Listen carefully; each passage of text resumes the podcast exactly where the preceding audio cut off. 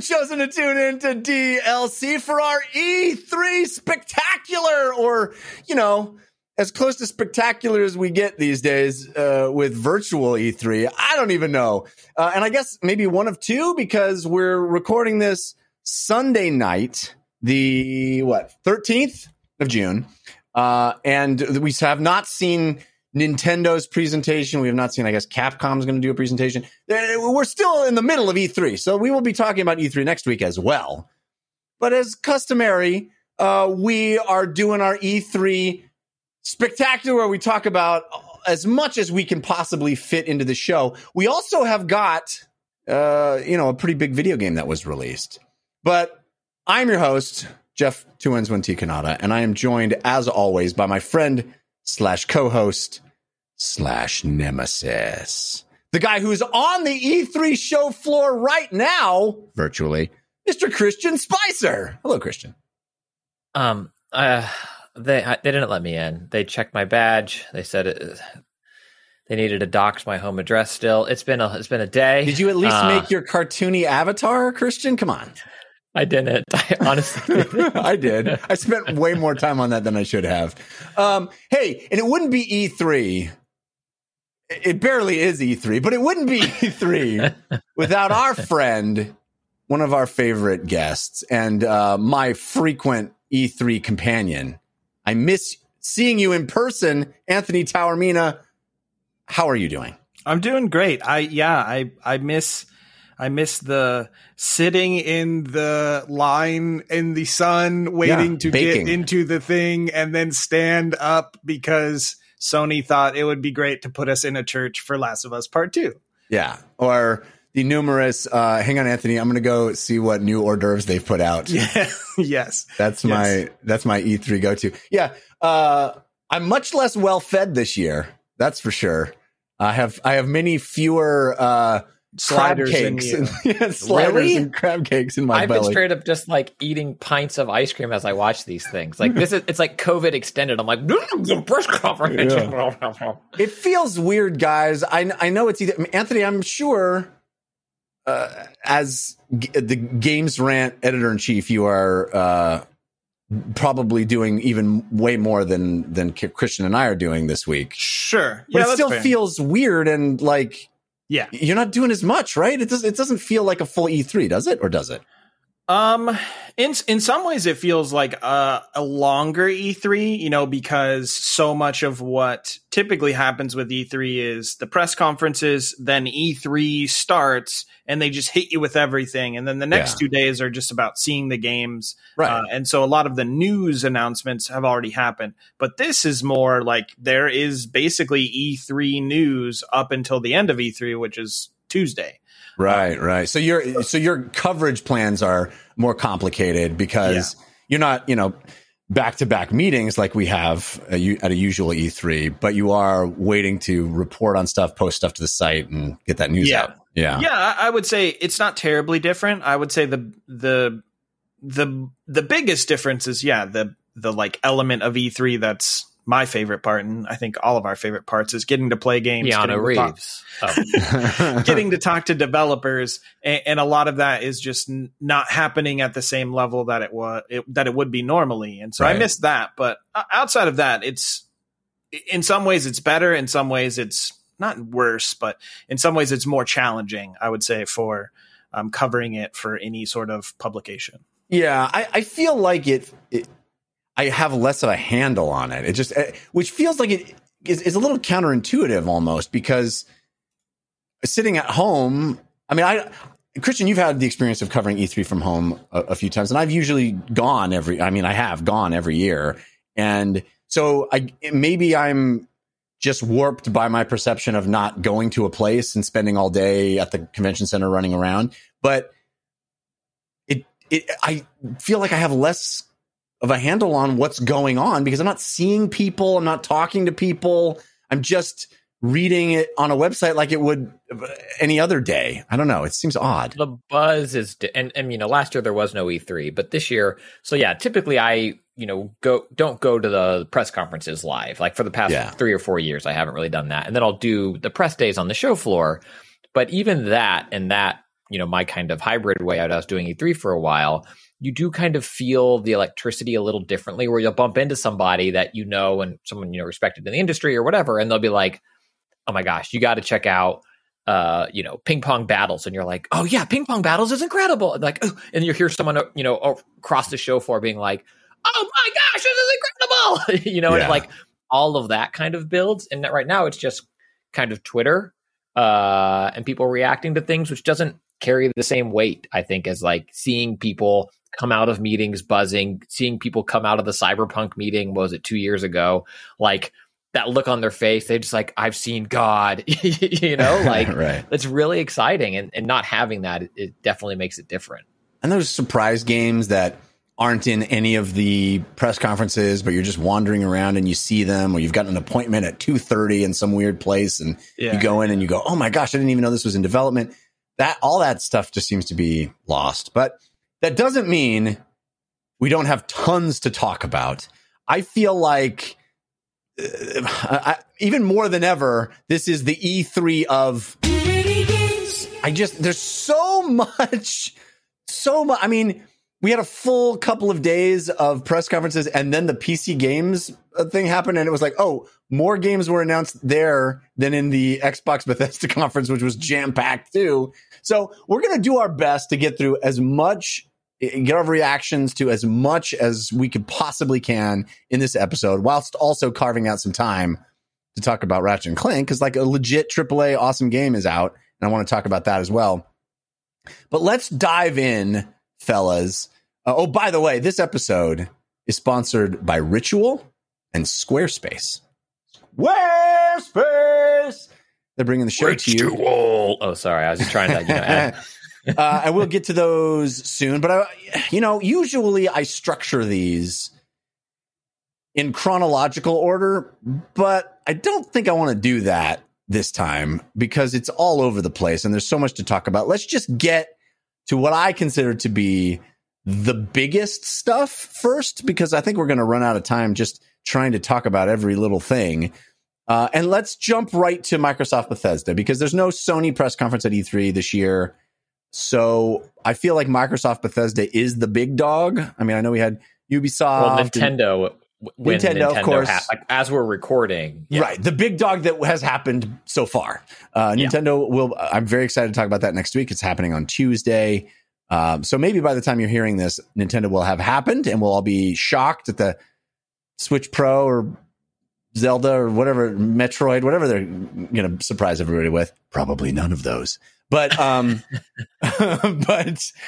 we will talk about that next week. Let's start with Microsoft Bethesda, because I think super interesting right off the bat, right? We don't start the game with any Microsoft employee, or the game. You don't start the show, the presentation, with any Microsoft employees. We start with Todd Howard from Bethesda. So right at the top, it's a new look. It's this weird hybrid of these two companies that, you know, talk about being a partnership rather than just an acquisition. And of course, Bethesda has a lot of goodwill and is a big, huge company. And these are known people and known personalities that they had their own huge press conferences in years past. You know, so it's Anthony and I ate food at Bethesda conferences all together many times.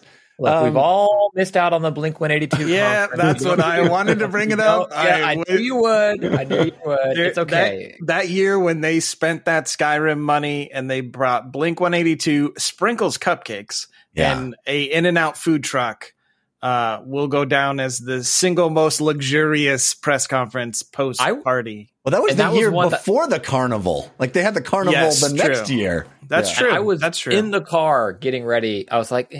I just can't. And then I got the both texts from both of you bozos rubbing it in my face. Yeah, my text was like, I think I'm leaving early. Blink-182 just got on stage. But I'm still in this VR line, I think was your exact. Yeah.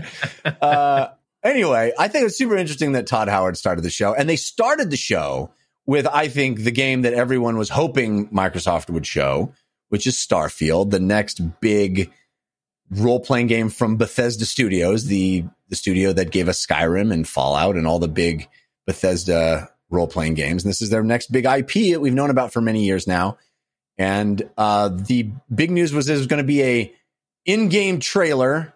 I think the now, the shocker is that we got a release date, which to me is just really surprising. Whether they hit that release date or not will be a surprise, but it is 5 years to the day after Skyrim was released. Yeah. So it'll be 11/11 of 22. Wait, 5 years? I feel like shouldn't it be? Oh, excuse me, 10 years. 10 years. Yeah, 10 years. When yes, it would be easy there, Jeff. Everything's 5 years ago. Yeah, 10 years. 11/11/11 to 11/11/2021. No, 11/11/22. So that 11 years. It's been a long day. Yeah, math not my strong suit. The rest of the show is just us. 11/11 not going to come out then. Don't worry. Yeah, it doesn't matter, right? Because it's not going to come out then anyway. Anyway, well, to be fair, that trailer did not say that was the release date. That's what I love about it. It showed a date.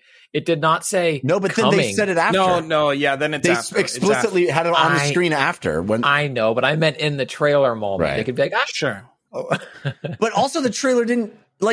We know the release date and we know almost nothing else about the game.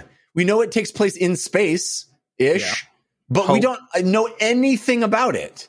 Anthony, give me your take on Starfield. I mean, did it get you excited or what?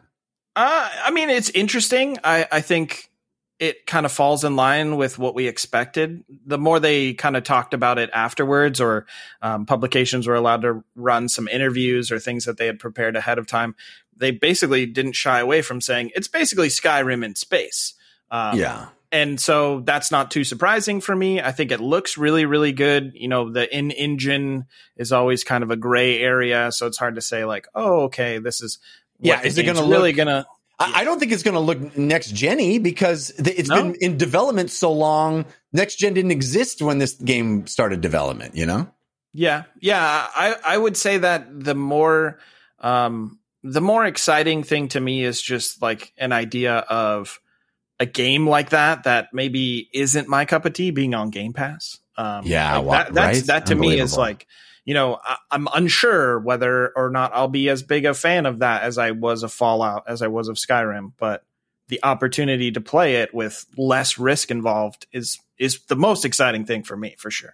I mean, I think this is very much a cyberpunk-esque situation where they've put their flag in the sand, and this is the game to beat for 2022, right? I mean, I guess you could say Zelda, which is going to be a 2022 game, maybe God of War, unless that's God of War. Yeah, maybe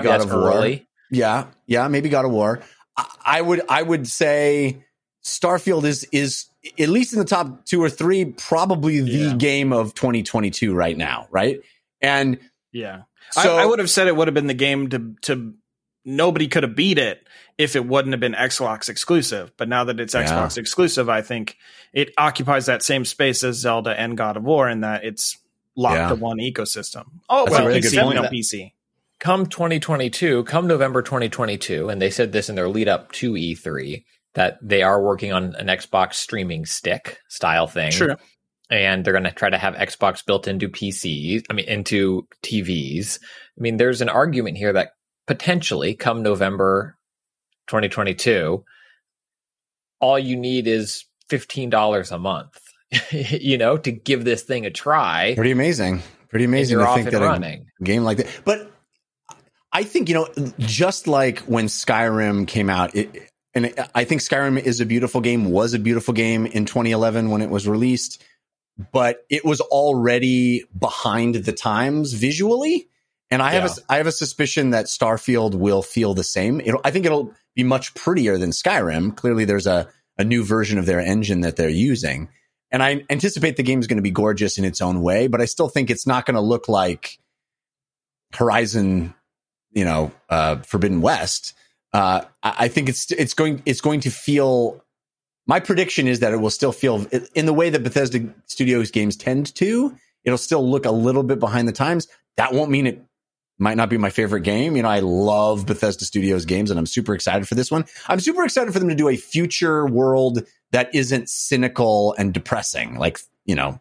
Oh, no. This is like Fallout. Far in the future, where we had the future. We don't get that game, right? We had the future, and then the future was ruined.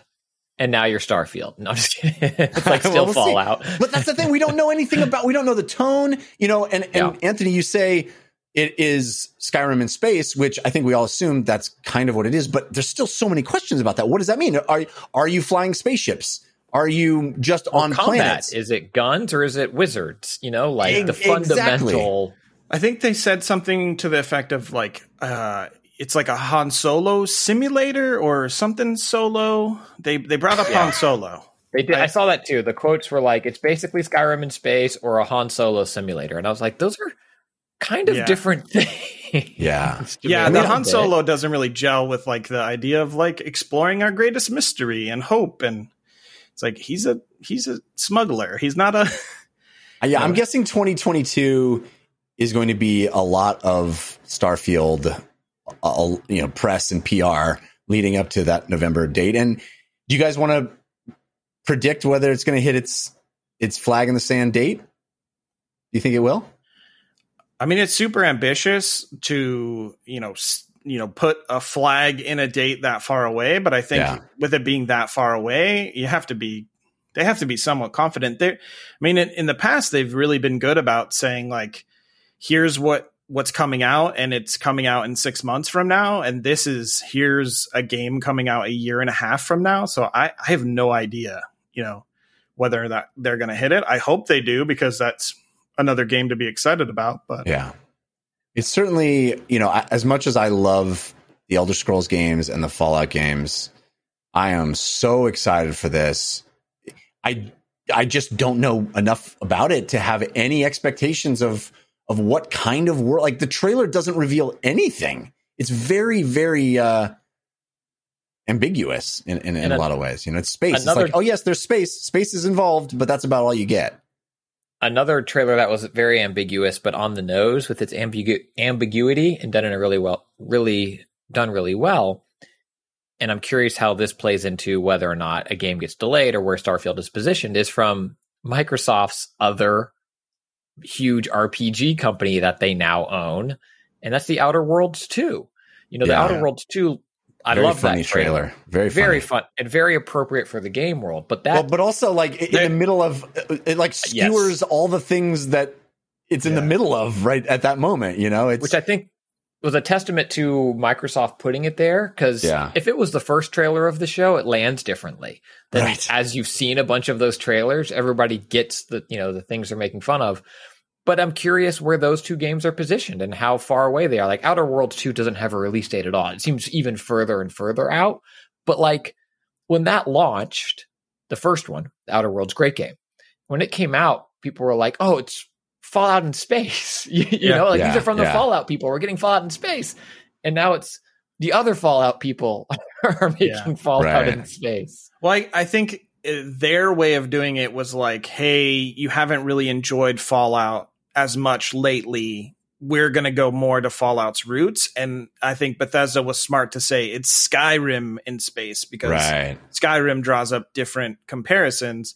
Skyrim, for as much as it is a meme and it's on every other, it's on your toaster and everything, I think it is easily one of the most beloved games of the last few generations. For sure. I think that, it's interesting. I would love to know like how that relationship exists now. If it's like the Obsidian people are like, I'll work with them, but I don't want to see them. Don't let me see them. It's interesting. I do think that I would suspect that Starfield doesn't have any of that sense of humor that Outer Worlds does. It feels to me like Starfield, like Skyrim, is much more self-serious than even Fallout is. And I think Outer Worlds is more irreverent than even Fallout, right? It went the other direction. So I don't think that they're stepping on each other's toes too much, but I take your point, Christian. I thought it was a very funny trailer, but I also felt like it was a trailer that probably should have been put out not during E3, because it's just like making fun of all the other games that are around it. It just it was a little like, oh yeah, no, I just saw. That's why I liked it. I think we can all. I mean, people in the business, and I saw some tweets about it. I think they can all laugh at it. You know, like it wasn't mean-spirited. Yeah. Yes. Yeah. But it's also one of those, like, you know, it's like a Bo Burnham thing where it's like, I'm going to point out this thing, but I am also part of this thing that I'm making fun of. I'm doing the thing that I'm saying I'm not doing and making fun of it. So you are disarmed from the fact that we announced this game that is a sequel to a game that almost just came out and can't possibly be ready anytime soon. Right. I want to transition to, you know, as soon as we saw Starfield as the first game, I thought, oh, well, that means they're closing the show with Halo. That's the only explanation, right? I thought they were going to open the show with Halo and then work up to Starfield as the big closing game. So I assumed, okay, well, Halo Infinite, the reintroduction of Halo Infinite is going to happen at the end of the show because that's the crown jewel of the Microsoft library. Not so much. You know, I don't want to read too much into this because I'm sure Microsoft still holds the Halo franchise in high esteem. But boy, did it seem like Halo Infinite was just another game in the middle of the pack. No kind of specialness to it. It didn't feel like they were relying on Halo to do any of the heavy lifting of creating hype and excitement in their conference. Like Halo always is always the game that the lights dim, the music comes up, and everybody gets crazy. Boy, it just didn't get framed that way at all this time. Well, I think part of that is just because they had already done that, and then they got an extra year. And so they were like, well, now what do we do? Because they did that moment of like, here's the chief reveal, and here's the this reveal. And so how much more can you reveal? And it is a little like, you read between the lines and you wonder, like, why are they not showing us campaign gameplay to say, like, here's what it looks like now? That seems odd. Oh, it's multiplayer that they're focusing on. Okay, that seems interesting. It was enough to get, like, the fans interested, talking about the lore and Cortana and things like that. But just this sweeping shot of a similar-looking open area that we've seen before and not giving us any sense of, like, here's how we took your feedback. And obviously they have plenty of time to do that, but that was what most people expected, right? Was what I expected. Like, here's what it looks like now. And instead they were like, multiplayer. Did we know that it was going to be free to play multiplayer before now? Cause I know there was a lot of speculation, but was that confirmed, Anthony? I don't really remember. It's hard to like divorce the rumors from what was actually announced. I think I want to say that they didn't even talk about multiplayer at all. And we just knew everything based on what other people had say, but I don't know that. Can't say that for sure. I think it was announced that it was going to be free to play on Xbox. I could be wrong. But I think so.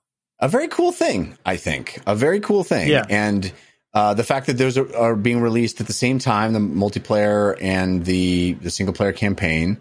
You know, I'm excited for the game, but man, it did not feel like the top tier franchise for the platform that it usually feels at an E3 presentation. It just kind of was the next game. They talked about it. They announced some stuff and moved on. I disagree a little bit. I think they have a lot right now, right? So there's a lot for them to be showing. And I think they kind of paced it as that middle block. Like it was, they didn't just show the gameplay and move on. They had developer commentary. They spent time with it. They hit on this very cinematic, what the narrative is about. I agree with Anthony. They didn't show like, here's what Craig looks like now, you know, or whatever. But they showed Chief floating through space and having this interesting conversation about kind of what her journey is, that quote of missions change, or they always do. I'm paraphrasing it. It was really cool. That moment about Cortana, I think, spoke to a lot of fans. And I think from what I got from it is like the campaign is like, you're Chief. None of this, you know, other character for half the game. Like this is about Chief. This is about Cortana. We're showing this off. We're going to get into that. We're going to talk about this for a while. Now we're going to zoom out to go back to the stage and have real people chat, you know, for a little bit. And talk up their credibility for why we're going to talk about this game now, and then dive into all of the multiplayer stuff. So to me, it felt like that middle chunk that they really wanted to spend time on. But at the same time, I think it was smart not to open or close with it, because unless they did that, this is what it was before, this is what it is now. Yeah. I mean, I think that's part of my reaction is that they didn't come out guns blazing, so to speak, of, you know, Halo is going to wow you this holiday. You know, it was more like everybody's going to get to play this and it's going to be fun. And maybe that's just the message that they wanted, was everybody's going to get to play this. And I think, you know, in a large sense, that was the biggest takeaway for me from the Microsoft event, was I guess they showed 30 games and only 3 of them weren't day one Game Pass games. It's just the value proposition of Game Pass is so undeniable at this point. It is such a home run as far as feeling like an essential service that is so full of value and great games. You know, I tweeted this, but I kept looking at a game, you know, that I didn't know about before and was like, oh, that looks kind of cool. I don't know if I'm 100% into it, but Game Pass day one. Oh yeah. Why not play it? I already have it. And somebody tweeted me and said that they were watching with their mom, and their mom turned to them and said, how many of these am I going to have to buy for you? And they turned back to their mom and said, none. I already own all of them. Put them on the marketing team, boys and girls. So Jeff Kanata. Cool, right? So cool. But Christian, you probably will disagree with me. I disagree. You know, you probably, you know, weren't thinking this, but if you had asked me ahead of the Microsoft presentation, which game would I come out of being more excited to play, Halo Infinite or Forza Horizon 5? I would have never thought that Forza Horizon 5 would be the answer to that question, but holy moly, that game looks incredible. It does. Yeah, it looks phenomenal, and they're really doubling down on that. Something for everyone, always something to do. It's like the make your own game mode would just look absolutely out there in the best way possible. Like the Broncos are like shooting across the track as other people are hitting launch pads and jumping across, and the attention to detail they showed for kind of it takes place in Mexico, and the love they're showing that environment. Photogrammetry that they're using to create like photorealistic environments. It's bonkers. It looks incredible. It's one of my favorite franchises of all time. And the fact that Playground Games are already on 5, like originally Forza Horizon was I could be misremembering, but it was Forza Horizon was kind of the shrug of like, oh, they're doing an arcadey Forza, ugh. And now it's like, not only was the first one great, but they've just gotten better and better and better each time. And like, yeah, I'm curious what Turn 10 is going to do for the next Forza Motorsports, but like, not really. Dude, it looks so fun, so beautiful, you know, photoreal. The notion of this campaign mode, which is kind of exploration and story based, that's exactly what I want out of a racing game. It's what I've wanted for years, like a reason for me to play it. Give me a reason to play it. Finally, a racing game that lets me not race. Yes! I want a racing game. I want to be all I want. Yes, I want to be in that beautiful world with those beautiful cars and not have to race them. I want to do something else. Are you familiar with Fast and Furious Crossroads? I am, actually. I am. All I want. I don't know if you know this, Anthony, but I'm in that game. That was the joke. But okay. I mean, it does have. I know what you're saying, though. I'm with you. I think a lot of the Need for Speed games, when they try it, it usually isn't successful, but it is an entry point for me because the strict racing element doesn't excite me as much as something larger than that. Yeah. Oh man, I just want a racing game where, you know, I'm dragged behind a Jeep, you know, and like my brother's on a motorcycle and we're going through mud, and then like I climb a bell tower. Like I want a racing game that does something like that. That's all that game. I don't know. I guess that's ridiculous, but the idea of using these incredible environments and letting me explore them and have the discovery, you know, all of that I'm into. I played a ton of Burnout Paradise because I only had to race every so often. I get to do all kinds of other cool stuff, look for jumps and run around and do tricks with my friends. And, you know, that I'm into that. So yeah. I know I'm not them. the typical Forza guy. I think that's what Forza Horizon is going for, though. And I think the last one did a lot of that for, and I think 3 did a lot before that, especially with the Hot Wheels pack. But you're finding jumps, you're finding vistas, and now it's like that pinata smash mode where it's kind of just exploring free-for-all, outrunning the road. Like, most of my time in Forza Horizon 4 is exploring and just finding cool peaks. And then as I'm going, someone will challenge me to a race, and it's like, yeah, okay, I guess, why not? Getting lost, going to the next event. I'm very curious to see how events are structured in this game, but Forza Horizon 5 and then Halo coming out months, you know, at most a month apart, right? Like, this gets a heck of a holiday for Xbox. Just those two games are massive. Well, in contrast to years past at E3, those really are the only games coming out this year that they're, you know, that are really that the headliners of this presentation. And there's previous years where it's like, everything you're going to see is going to be available this holiday, you know?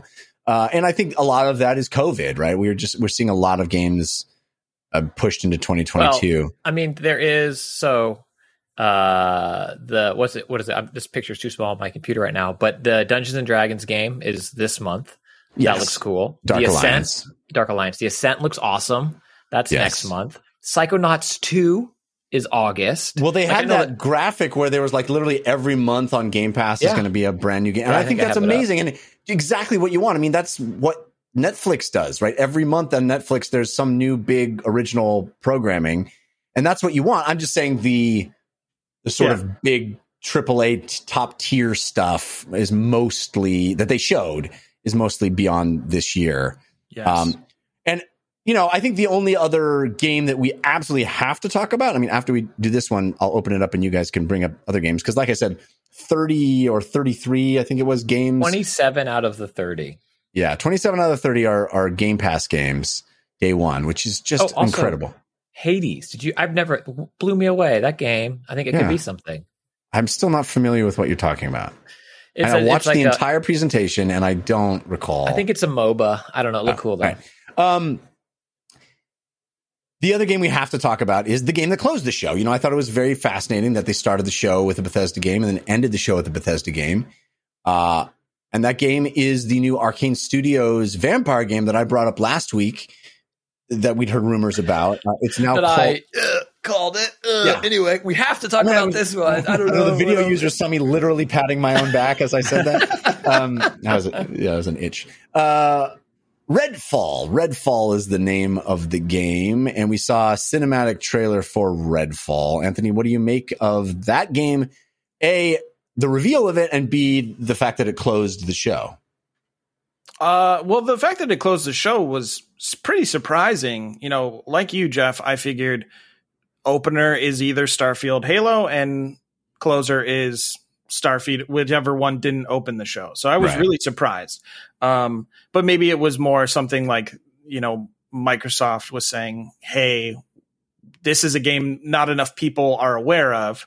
You know, if you haven't really been digging through the rumors, this will be a genuine surprise to you versus the other games have been known about for a while. Of course, if you're a DLC listener, it wouldn't be a surprise to you at all because, you know, I mentioned it last week. Indeed. Okay. We're going to keep okay. As far as like the game itself, when there were rumors of it, a lot of the talk was like Dishonored, but you're a vampire. And I sort of got myself psyched up for that. And this isn't really that. No. But what they did offer seems really, really cool. It's a single player or co-op. You have powers of some sort, depending on what character you're playing as. I guess. Character with like awesome umbrella and elevator powers that looked amazing. Yeah, so it's like all kind of sort of Victorian or Elizabethan, like cool stuff. Yeah, definitely cool. And then you're fighting against vampires, more or less. You know, I got some like Left 4 Dead vibes and a little bit of like kind of drawing a tiny bit from like the personality of Deathloop in terms of like the stylishness of it, but again, felt a little Overwatch to me, like a hero shooter vibe. Yeah, so but it's also it's one of those things where what is the game? What does it look like? I have no sense of really anything outside of the world that they're creating, but even that I have a lot of questions. But props to them for choosing something like a new IP and closing out the show with it and saying, look, we want to stand behind this studio that we acquired, and we want to like show off their properties as they would, you know, allowing them to commingle and not just saying like, here's the Bethesda block and then right. here's all our stuff, you know, allowing them to all exist and giving them a showstopper. That was unexpected for sure. Yeah, it definitely felt like money well spent from Microsoft. Like they're getting their money's worth out of the Bethesda acquisition. Christian, what did you think of Redfall? Yeah, I think it looks gorgeous. The world building they did, the interplay between the characters, it seems very compelling. We'll learn all this, right? I'm not annoyed by it. I think this was a very good reveal, and like Anthony, I think having it at the end says a lot about the partnership that these. I would say two companies, but that this company, you know, has with itself. And I have a lot of questions about what type of game it is. I'm curious how Back for Bloody it is or Left for Deady it is. I'm curious, you know, if it is like a story campaign that I could play through single player, or are the three of us going to squad up to play? I'm curious how similar it is to Deathloop in the sense that can a human play the vampire? You know, there are a lot of those types of questions that as we're talking today, as this conference just happened, some of those might have been written about. I don't know. I haven't seen some of those deeper dives that Microsoft might be doing in the next few days. But right now, having just watched it, it's very compelling. It's stylish as heck. It's got great personality, and the mix of gunplay and powers is something I always get excited about. I like powers in my shooters, Outriders, Valorant. I want more of that, and this looks to be given. And the Overwatch. I want powers with my shooters. I like it. Yeah. Well, the thing I like most is that the powers in this one look really unique. It didn't look like just another variation on the same old stuff we see over and over. They looked really, really cool and unique. And I hope that continues, as we find out more about the game.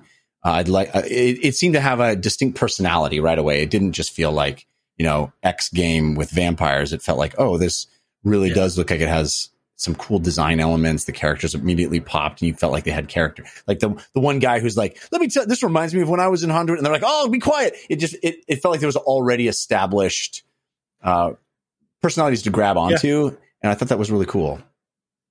I'm looking forward to Redfall. I think I can't wait to find out more. We didn't get any sense of how near or far away a game it is, but I assume it's a 2022 at the earliest. Broadly speaking as well, Microsoft conference was incredible. It was well-paced. It felt like a show to me. Not all of these do. And a lot of times it's like, oh, you can just watch these trailers later. Like literally minutes after they're announced, they're everywhere. So why watch the show? I thought Microsoft did a heck of a job putting this thing together, having people talking on stage enough so it wasn't just trailer after trailer after trailer, but at the same time balancing action with humor and comedy. And I don't think there were stepped down acoustic covers of songs. Like 4 years ago, right? 4 years ago, Redfall would have had an acoustic version of The World as a Vampire playing over it, Smashing Pumpkins. The music, the pacing, and kudos to all of the companies and individuals who put these trailers together. They were really, really, really well done. Microsoft's press conference was, it was a 10 out of 10. I agree. I thought it was a stellar show. And again, my biggest takeaway was Game Pass. They constantly with that Game Pass logo and showing so many games that were going to be there day one on Game Pass. If that's what they're selling, and it seems to be the case, I am a very happy customer. I am pleased, overjoyed to give them my monthly fee based on the value proposition that they're presenting. It's just like, as you said, they showed that graphic of a big game every single month, all of these huge properties that you would, everybody would line up to spend $60 or $70 to buy. You get right there as part of the subscription. There's no extra fee to play Starfield or any of the other big, Halo or any of the big games. It's an extraordinary thing. And kudos to them for committing to that. I want to talk about some of the other numerous games. But first I want to thank our sponsor, Squarespace. If you have any reason to have a website, and let's face it, we all do at some point or another, you got to showcase your work, you got to publish content, you have a store, you want to sell something, you have a physical store that you want to promote. whatever it is, even if you want to just announce something, use Squarespace to create your website. And I promise you, you will have the easiest path to creating a website. You don't even have to hire anybody. You can make it yourself. It's so simple using Squarespace's tools. I've been using Squarespace for over a decade. JeffKanata.com was built on Squarespace. I love it. I always recommend it because they do everything for you other than make it look exactly how you want. But you start with templates that are already beautiful, and then you just start moving stuff around. It's so simple to create a beautiful looking website that does exactly what you need it to do. You don't have to worry about all the garbage that can weigh you down. You don't have to worry about whether it's going to look good on mobile. It's going to. Right out of the box, it works good on mobile. You don't have to worry about if you need to upgrade the software or patch things. That's all handled for you in the background. You don't have to do anything. It's so simple. They have analytics. They have all the tools you need to build a great website, to make it look beautiful and attractive and captivating to people who visit, but also useful to you as the operator of the website for all the things that you need. You can buy domains at Squarespace so simply. I just did that recently. Make it yourself, do it yourself, create a website using Squarespace's tools. How? Well, head over to squarespace.com/Jeff sent me. You'll get a free trial. It's not just a free trial where you put your credit card in and then after a period of time they charge you anyway. That's not how they do it. You don't even give them your credit card to start. You just start building your website. And then when it's time to launch your website, then put in that promo code Jeff sent me, JEFFSENTME, and you'll save yourself 10% off your first purchase of a website or a domain. It's so simple. Squarespace.com/Jeff sent me, promo code Jeff sent me, get you 10% off your first purchase of a website or a domain. Make it yourself, make it beautiful, use Squarespace. All right, Anthony, I wonder if there are any other games from the Microsoft Bethesda showcase that jumped out to you either in a good way or a bad way. Nothing really in a bad way. I'm really excited for another Plague Tale. I really, really enjoyed a Plague Tale. I think it was on my Hidden Gems one year. Yes, I remember that. And kind of a surprise to get a sequel to that game, right? Definitely. I knew that there were enough fans around it, but you never know whether or not that's going to support making another one. That looks really exciting. I'm still intrigued by 12 minutes. I feel like at this point, I have no idea if I've seen everything, if I've seen nothing. I'm super intrigued by that. And then the last game that I'm really looking forward to is Atomic Heart. Which basically to me looks like Russian BioShock, kind of. Yeah. It's so few games do that. Like you have a weapon in one hand and you have powers in the other, you know, not enough do it and not enough do it well. That if this game can kind of pull that off, I'm really excited by that. Yeah. 12 minutes, anything from Annapurna to me, I just have to give it a shot because Annapurna is just a great publisher that seems to pick wonderful games, and 12 minutes looks so interesting and unique. And I'm glad it got time at the show. I'm glad they highlighted some games that didn't look like everything else, because, you know, in between showing more Battlefield and, you know, Back for Blood and some of these games that just sort of run into one another back to back, it's nice to see something different like 12 minutes. Another couple that I'll throw on the pile, that game Somerville, which looks a lot like Inside, but maybe a little even more grounded. And it had this sci-fi vibe, but it was like, a dad just trying to save his family, running away with the. It looked like a game where you don't really do much combat, but there's combat around you. And it's Playdead as well. It's so same. Yes. It's Inside and devs. It looks really cool. Beautiful looking. And then Replaced, which was another. That is that was one that you were excited about? I didn't say it because I figured it would be Christian number one on Christian's. For sure. So good. Right? So good. Looks incredible. Yeah. I love the visual style of that game. Anything else, Christian, other than drool?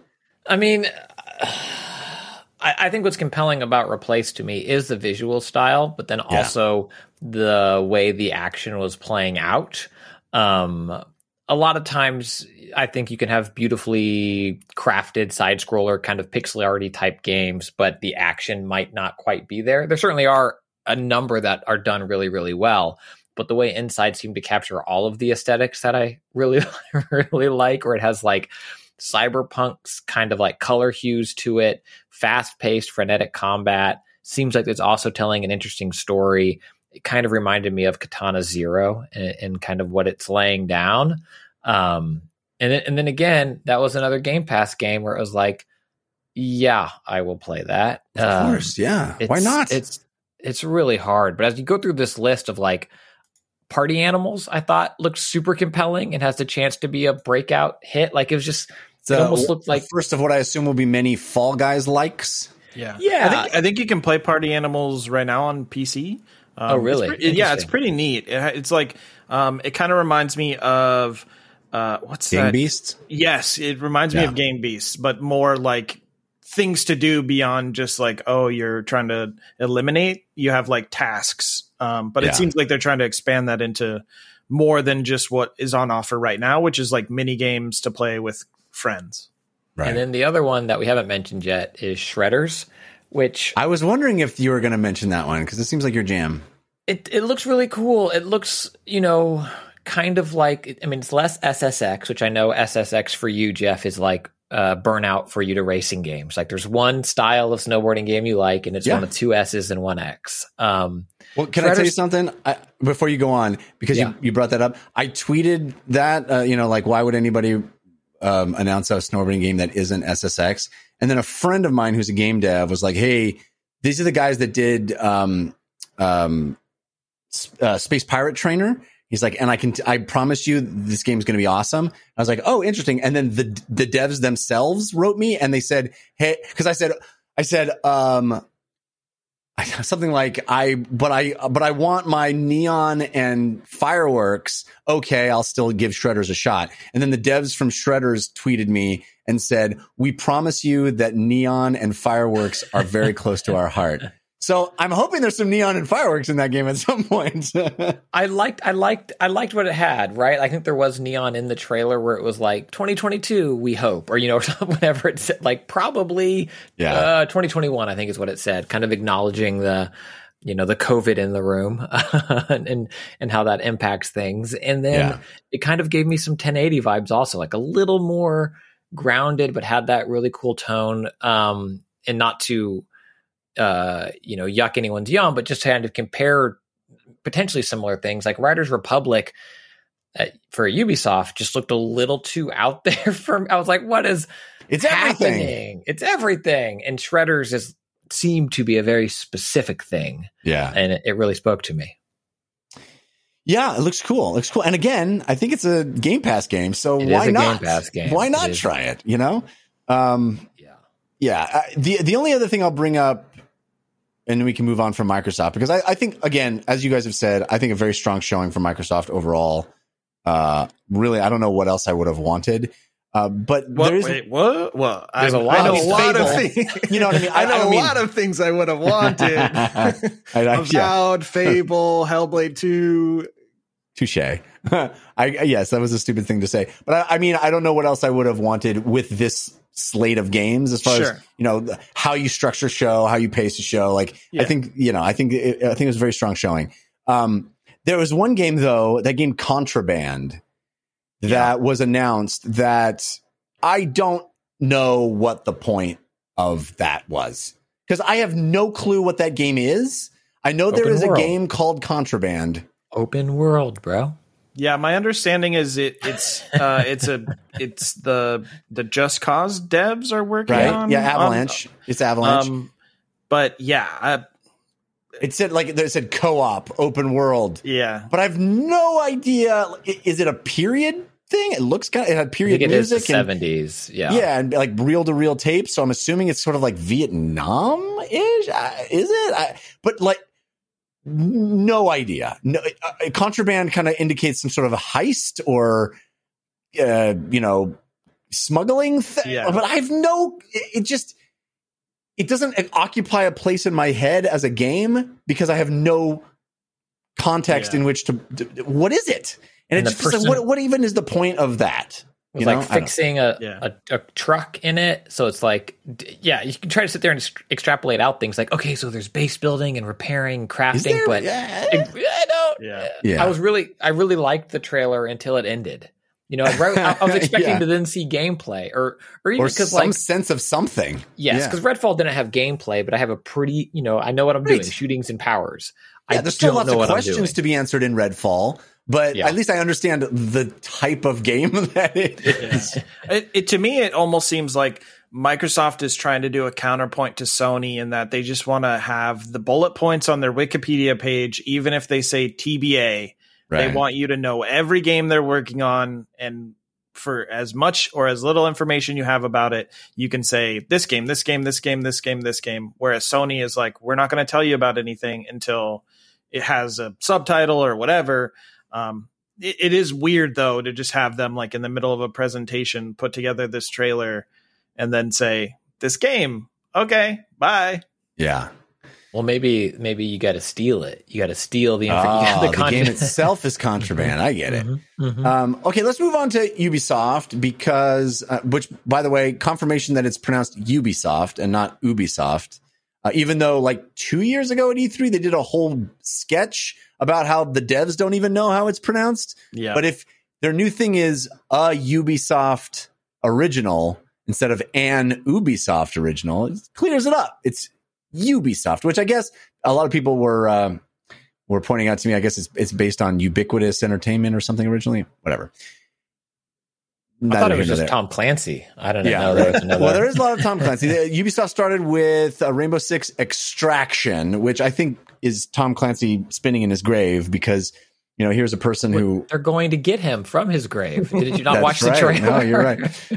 Here's a person who is, obsessed with verisimilitude and authenticity.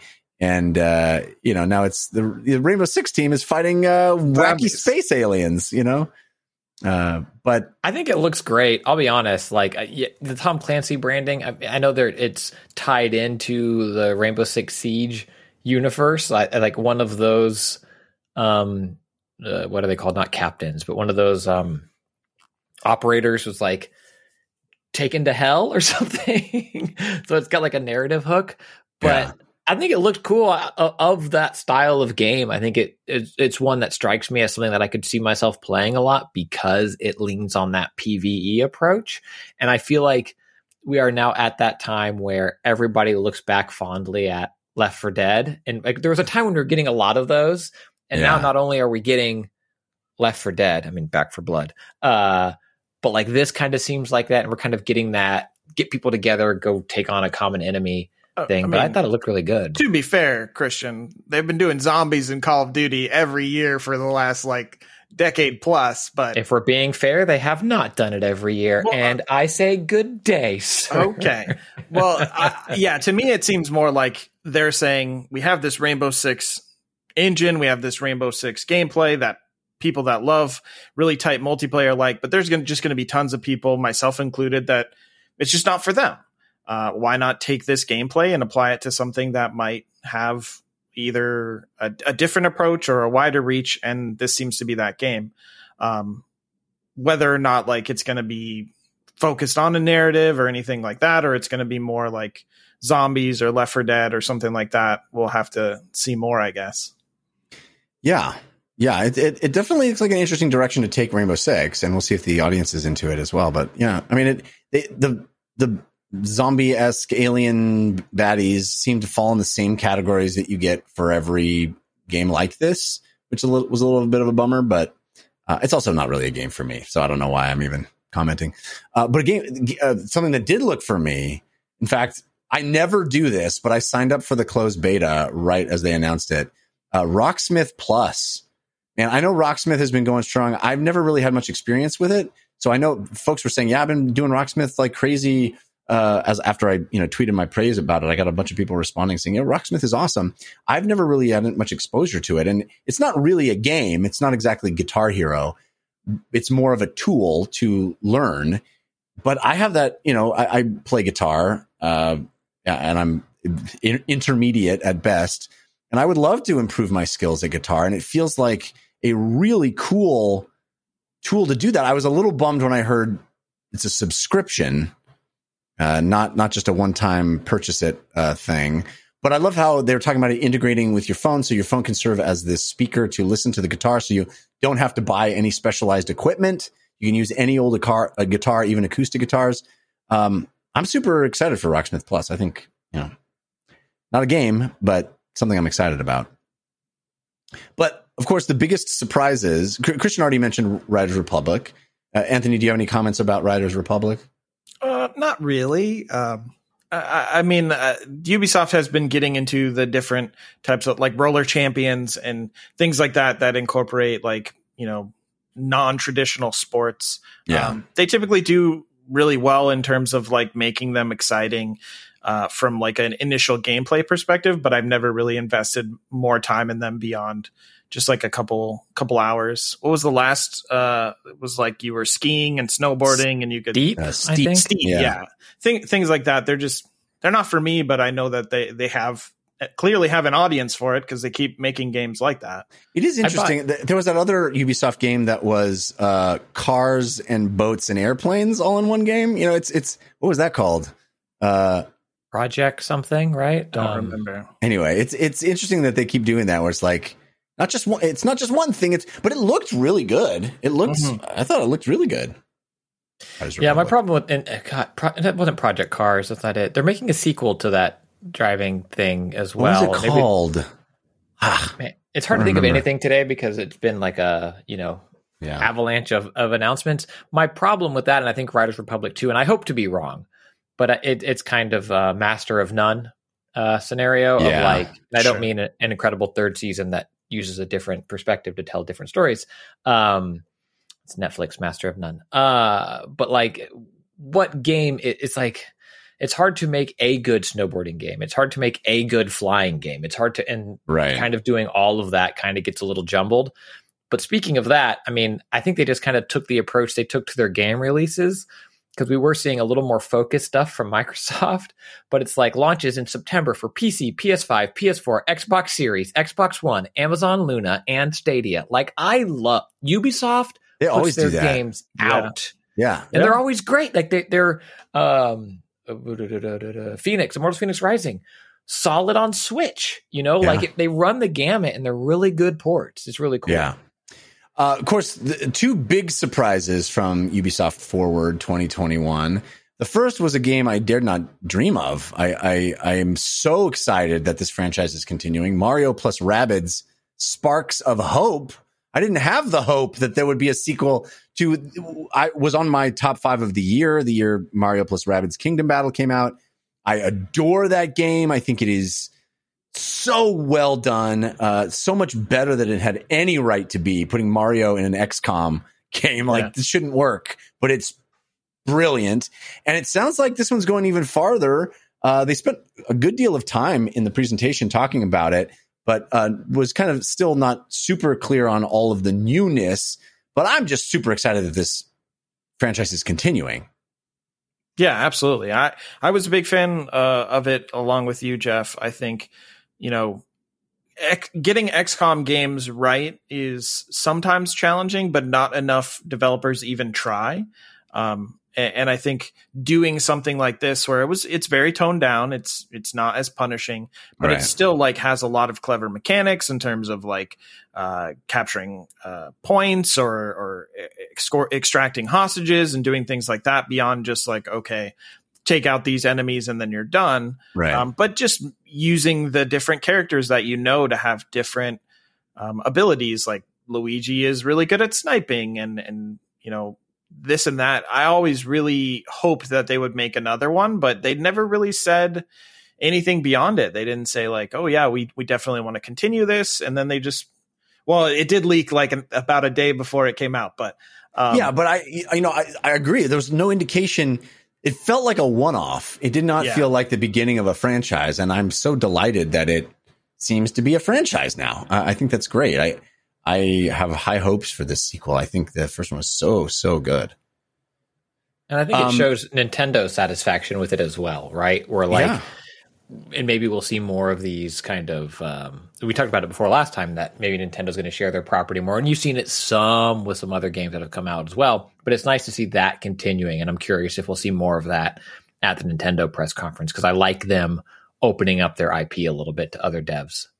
And I love they cut to the, you know, Ubisoft Milan and the Italian guy introducing this. Like, I hope that dude cosplays as Mario, because he's already got it working. Then, of course, the big mic drop moment, the big one more thing from Yves Guillemot at the end of Ubisoft Forward 2021. I don't think anybody saw this one coming. A game based on Avatar Frontiers of Pandora. Avatar, the Nickelodeon show? Airbender? No, not Last Airbender. No. The formerly, the once in future highest grossing film of all time. There's no other film franchise that I think generates more cynicism in people than Avatar. I don't understand it. I unabashedly love that first movie, and I'm genuinely thrilled that they're making more, that James Cameron is making more. And I believe in my heart of hearts that those movies are going to be incredible and so much fun, because the dude doesn't know how to make a bad movie. But for some reason, everyone hates on Avatar. And so I think when this was the show closer, there was an audible sense of, disdain. Sure. Well, I'm excited for it. It looks awesome. I think part of it is just Avatar to many people feels old. You know, I know the three of us, you know, we kind of keep track of pop culture news, and we're on social media and things, but I don't know how many people know that they're making more Avatar movies, and like those are imminent at this point. Well, I think it might be the opposite. I think people have a general sense that they're making more of them, but they've been delayed so many times that people have almost like Avatar sequel fatigue, where it's like, well, they're never coming out. What is the point?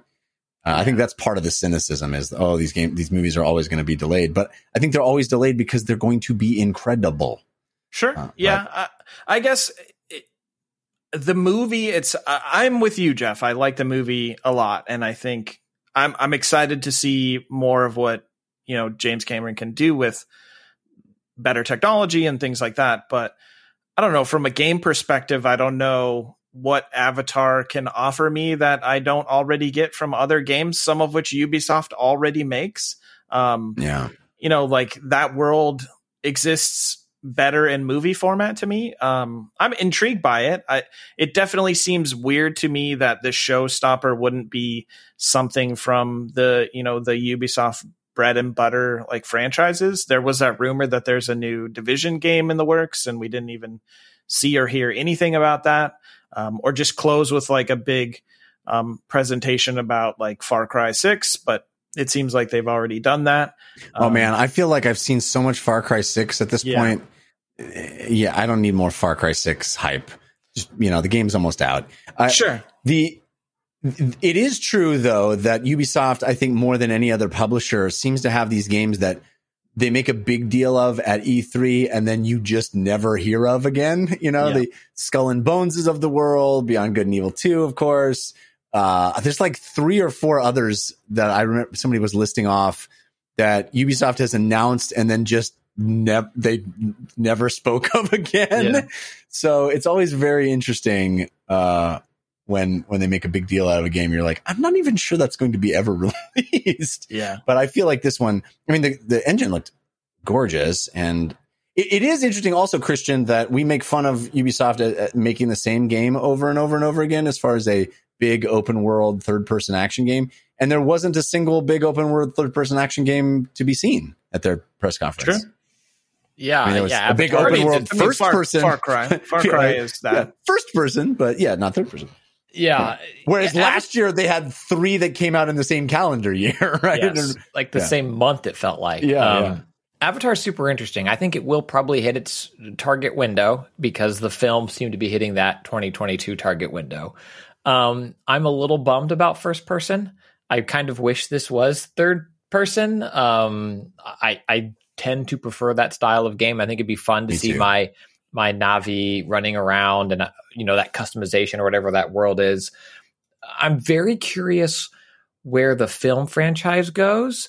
And because I don't have an answer to that, I'm not sure about this game. It's, you know, frontiers of Pandora. So I guess like on the outskirts or whatever, but what this sets up tonally, this trailer for this game is like, you're a Na'vi kind of exploring this beautiful world. And then it's like, humans are like, die.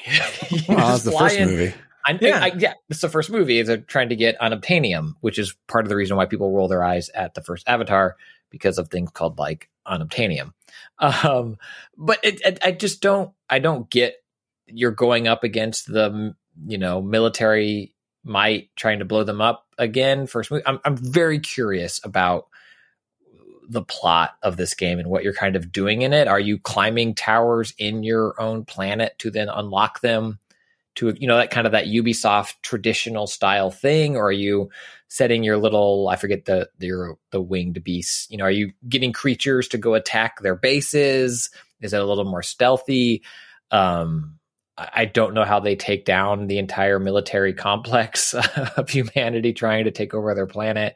I'm very, very curious because the world, the lore, the narrative of Avatar can really go places.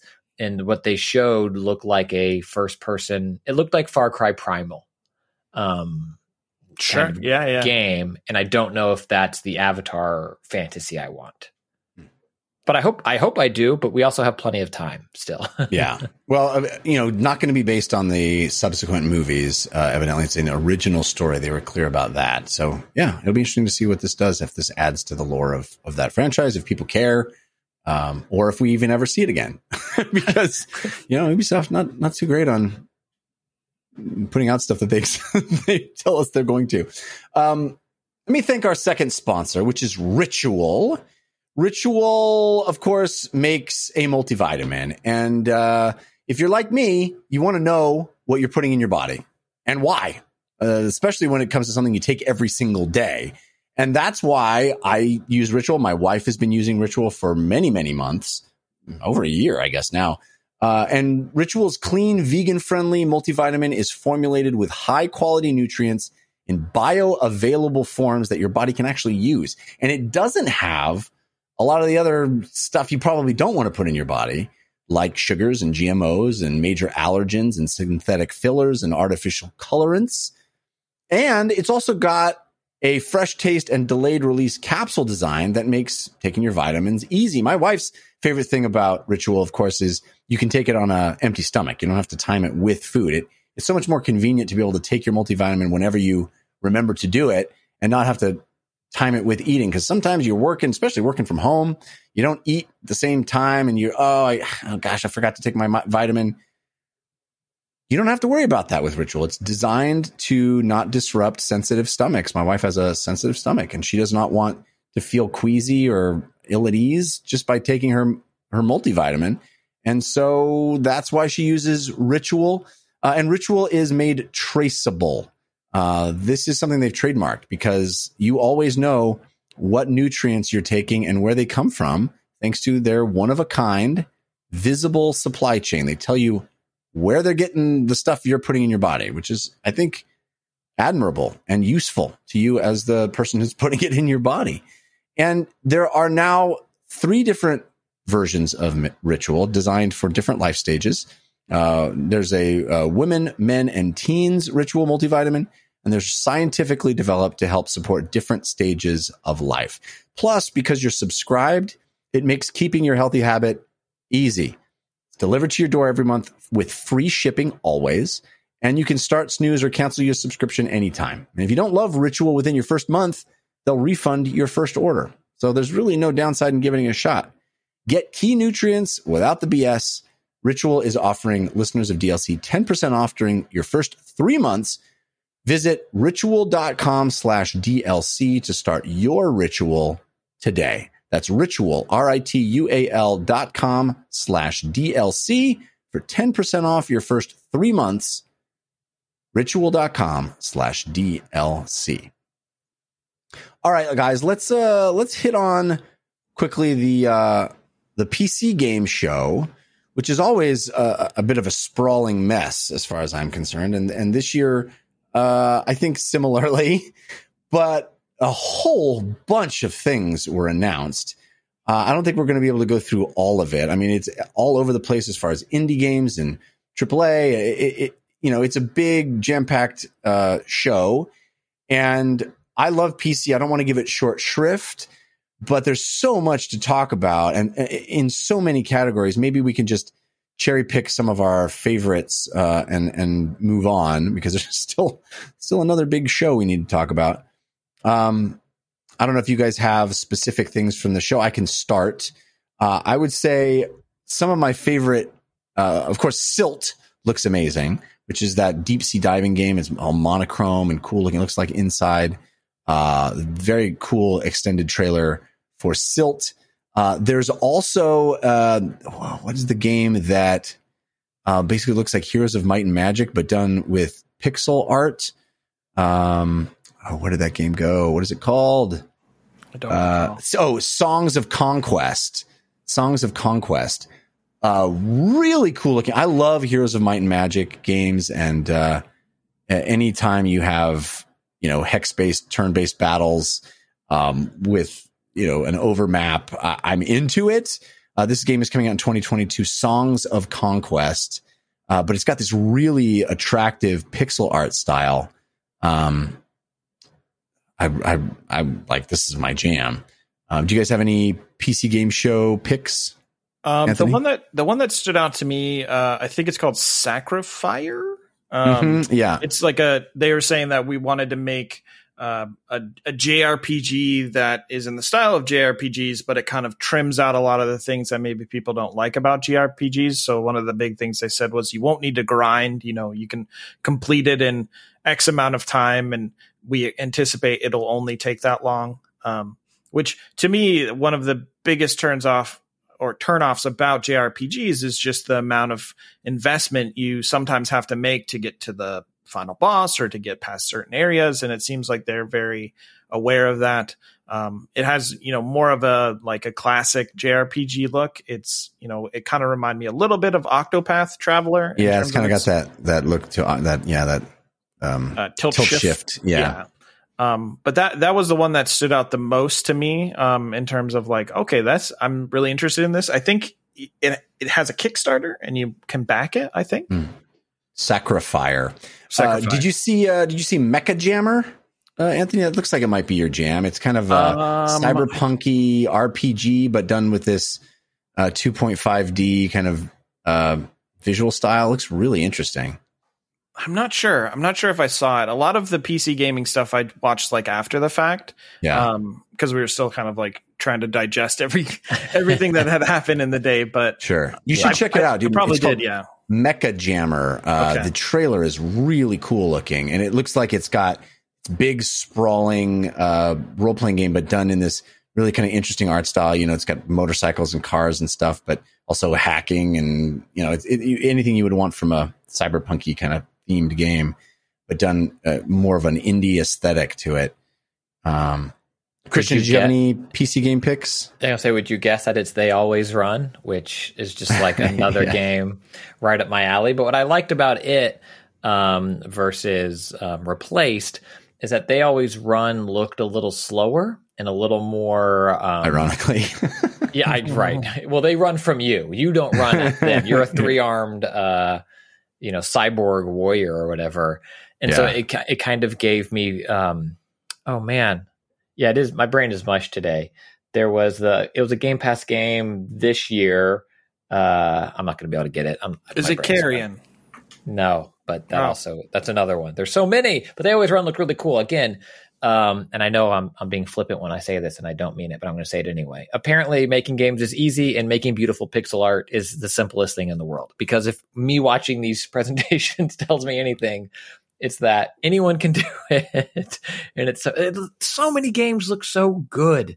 You're not wrong, dude. I mean, it just feels like there's just so much. It's so much that looks awesome. So much that feels like you could deep dive into that for years at a time. And there's 15 of those. It's crazy. I said at the end of Microsoft's press conference when they did Halo in the middle, what Microsoft needed to close things out with was announcing more free time for all of us. Like, yeah, Microsoft's like, and we're giving you all a 25th, 26th, and 27th hour in the day. And I'd be like, yeah, so many. And the PC game conference, again, like, I think there are tons of games to go through and look at, but as like a show, it gets better every year, but it does feel like I don't know what's happening. It's all over the place. There was a last week or the week before, there was a hashtag going around on Twitter, and I can't remember what it exactly was, forgive me, but it was something like pitch your game or pimp your game or something like that. Yeah. And I spent maybe an hour just scrolling through the list of people that used that hashtag, and all of them were attaching, animated GIFs of their game. I could not believe it. It was easily 50 games that I'd never heard of before. I would say 24 of which looked like something I would want to play and would love. And I kept taking notes of these games, but I was like, this is on top of the hundreds of games I know about it being in development. Here's a bunch of games that are indie games that are under the radar that people are using a hashtag to get the word out on, that I, as somebody that covers video games for a living, that looks at this stuff, had never heard of any of this stuff. And yet it all looks awesome.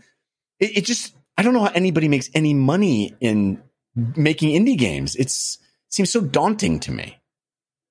But. Yeah. Again, I do realize that making games is hard, but it does seem like that's the easy part. The hard part is like selling it, getting in front of enough people. Yeah. You see these teams, like, this was made by 4 people, and you're like, well, how? Yeah. Because it's the most amazing thing I've ever seen. Yeah, the tools have never been more accessible or intuitive, and it's a testament. It's wonderful. It's wonderful. What people don't know is that 256 people make this podcast. So I don't know how. Like, you have a puppet controlling Anthony right now. Like, it's all the rigging work. Very, very expensive. Very expensive. All right. So there is, again, we went in sort of wacky, wonky order. But the first thing that happened this week was the Summer of Games. It's the Summer of Games. You're gonna get hyped up and the news will live up to your expectations. Oh, Christian. You texted me. Yeah, go ahead. You texted me during, after, both of the Summer Games Fest kickoff extravaganza, the 2-hour nonstop Jeff Keighley extravaganza that is the Summer of Games Fest. You texted me, never has our bumper been more appropriate. You said that you felt the way that you do in the end of that bumper, that you felt like you had been hyped up and the games don't live up to your expectations. Less the games and more the presentation. Again, yeah. I'm sure there are some great games. I really respect what Jeff is doing. He's pushing the industry forward in a lot of ways when other people were sitting on their hands and stuck in the old ways. I really, really appreciate what he's doing. In my opinion, this show was a snore fest. Some great games. I mean, we'll talk about Elden Ring. Like, that trailer is maybe one of the best trailers of recent memory, in my opinion. But as a show, it was 2 hours. It was self-congratulatory in odd ways. It was... Some of those interviews seemed pre-recorded, like talking to a TV. It just, that there was no reason, in my opinion, other than, I think I might have texted this to Anthony, to live react to it, or to basically do the YouTube equivalent of typing first on a YouTube video. There was no reason, in my opinion, to watch that show and not just watch the trailers that were posted minutes after they were shown there. It was an absolute drag, just a real bummer, and I'm so glad Microsoft's, in my opinion, was great. Because you don't like Weezer, I guess, Christian. You don't like Weezer. I love Weezer, and I love the design on the album art that was done for it. But that was not Weezer's best show, my friend. It was. There is something cool about a live musical performance surrounded by video game graphics. I'm into that. Mm-hmm. But I also, I don't know. I mean, I guess it's just supposed to be a celebration of video games. And so music is part of that. And but then it's pacing and rhythm. And like, I love talking to Kojima, but like that felt, it's like, was that a joke? Like, we know that they're best buddies and he fawns over him. So we're going to do this. It just seemed, again, odd and not the right place for it. And it didn't really, there was no information from it other than like, I mean, you made Death Stranding before we all lived that world. Yes. What the? Yeah. It was bad. I mean, Death Stranding bad. Specifically, I tweeted this out, but if you're going to give all that money to Kojima and he's going to make a game like that, why is that not the director's cut? No, it completely invalidates the term director's cut to use the term director's cut. It's like he loves movies so much. He just wanted to have a game that says director's cut. It completely turns makes the term nonsensical, because when I turn on Death Stranding, I see Kojima Studios presents a Kojima production written and directed by Hideo Kojima. There's nothing that's more a director's cut than his original version of that game. No one had oversight. No one forced him to make changes. There was no Konami logo. Yeah, it is a Kojima, Kojima, Kojima, Kojima. And then to say, oh, this is the director's cut. It's either the most pretentious thing of all time or betrays a misunderstanding of what the term is supposed to indicate. You know, maybe it meant PS5 graphics. Like he couldn't put PS5 graphics in it, and now he can. The non-director's cut of Death Stranding plays like Metal Gear Solid. The director's cut is like you're delivering boxes. That's what I wanted to do, and everyone's like, oh, yeah, because that's it does feel like he loves movies so much. He is so much a fan of cinema. He wants to make movies and not video games. It's so obvious. But yeah, what a weird thing. I mean, you know, and I like Death Stranding. I'm not slagging the game. I'm just slagging the idea that you can't call it a director's cut if the first one was exactly what you wanted to make. Like, yeah. No one forced you to make. There was no producer cut of Death Stranding. Yeah. It's insane. It's insane. Until I get the Snyder cut of it, I am not going to shut up about it. I need to finish also, that trailer of him figuring out how to use a box is so far up its own patoot that I can't. You know, it's so far up. That whole thing was just like, it was Kojima. It was very Kojima. Yes, but he's his own biggest fan. I don't know. I mean, it ground an otherwise 2-hour show to a further halt, and I feel like, and I'm not trying to move away from Death Stranding Director's Cut, but I feel like that kept happening here. So I'm going to try to move away from commenting on the show and talk about maybe some of the games shown. But another example of that was Tiny Tina's Wonderlands, which kind of got leaked out. Could be really cool, but again, was a very odd presentation without showing us what the game was, and then that's because Gearbox had its own thing. I know, but then spending time to bring in a wonderful actor and voice talent for the game and have her out there on stage, but then also not share any more information, and it just felt like why are we doing this? Yeah. I don't know, but yeah, I'll just talk about the Wonderlands. Seems like a cool idea. I love the idea of Borderlands crossed with Dungeons and Dragons. Sounds kind of neat. When we talked about guns and powers in your hands, well, that's another example. You figure they put so much money into the Borderlands 3 engine, you got to get a little more mileage out of it before you actually make a next gen or current gen engine for whatever's next. I'm definitely excited for it. High fantasy Borderlands sounds cool to me, like dragons and trolls or whatever that kind of stuff would be. I feel like that world has already played with really big fun monsters in Borderlands games, and I think doing that in a high fantasy setting. And I'm also excited to see hopefully the humor take that on. It's been so focused on this Mad Max style world for so long now, with 4 or 5. 3 numbered 1 prequel. Is that right? And Borderlands, I'm curious to see what a new setting brings out for that, the humor in that team. I think it could be really fun.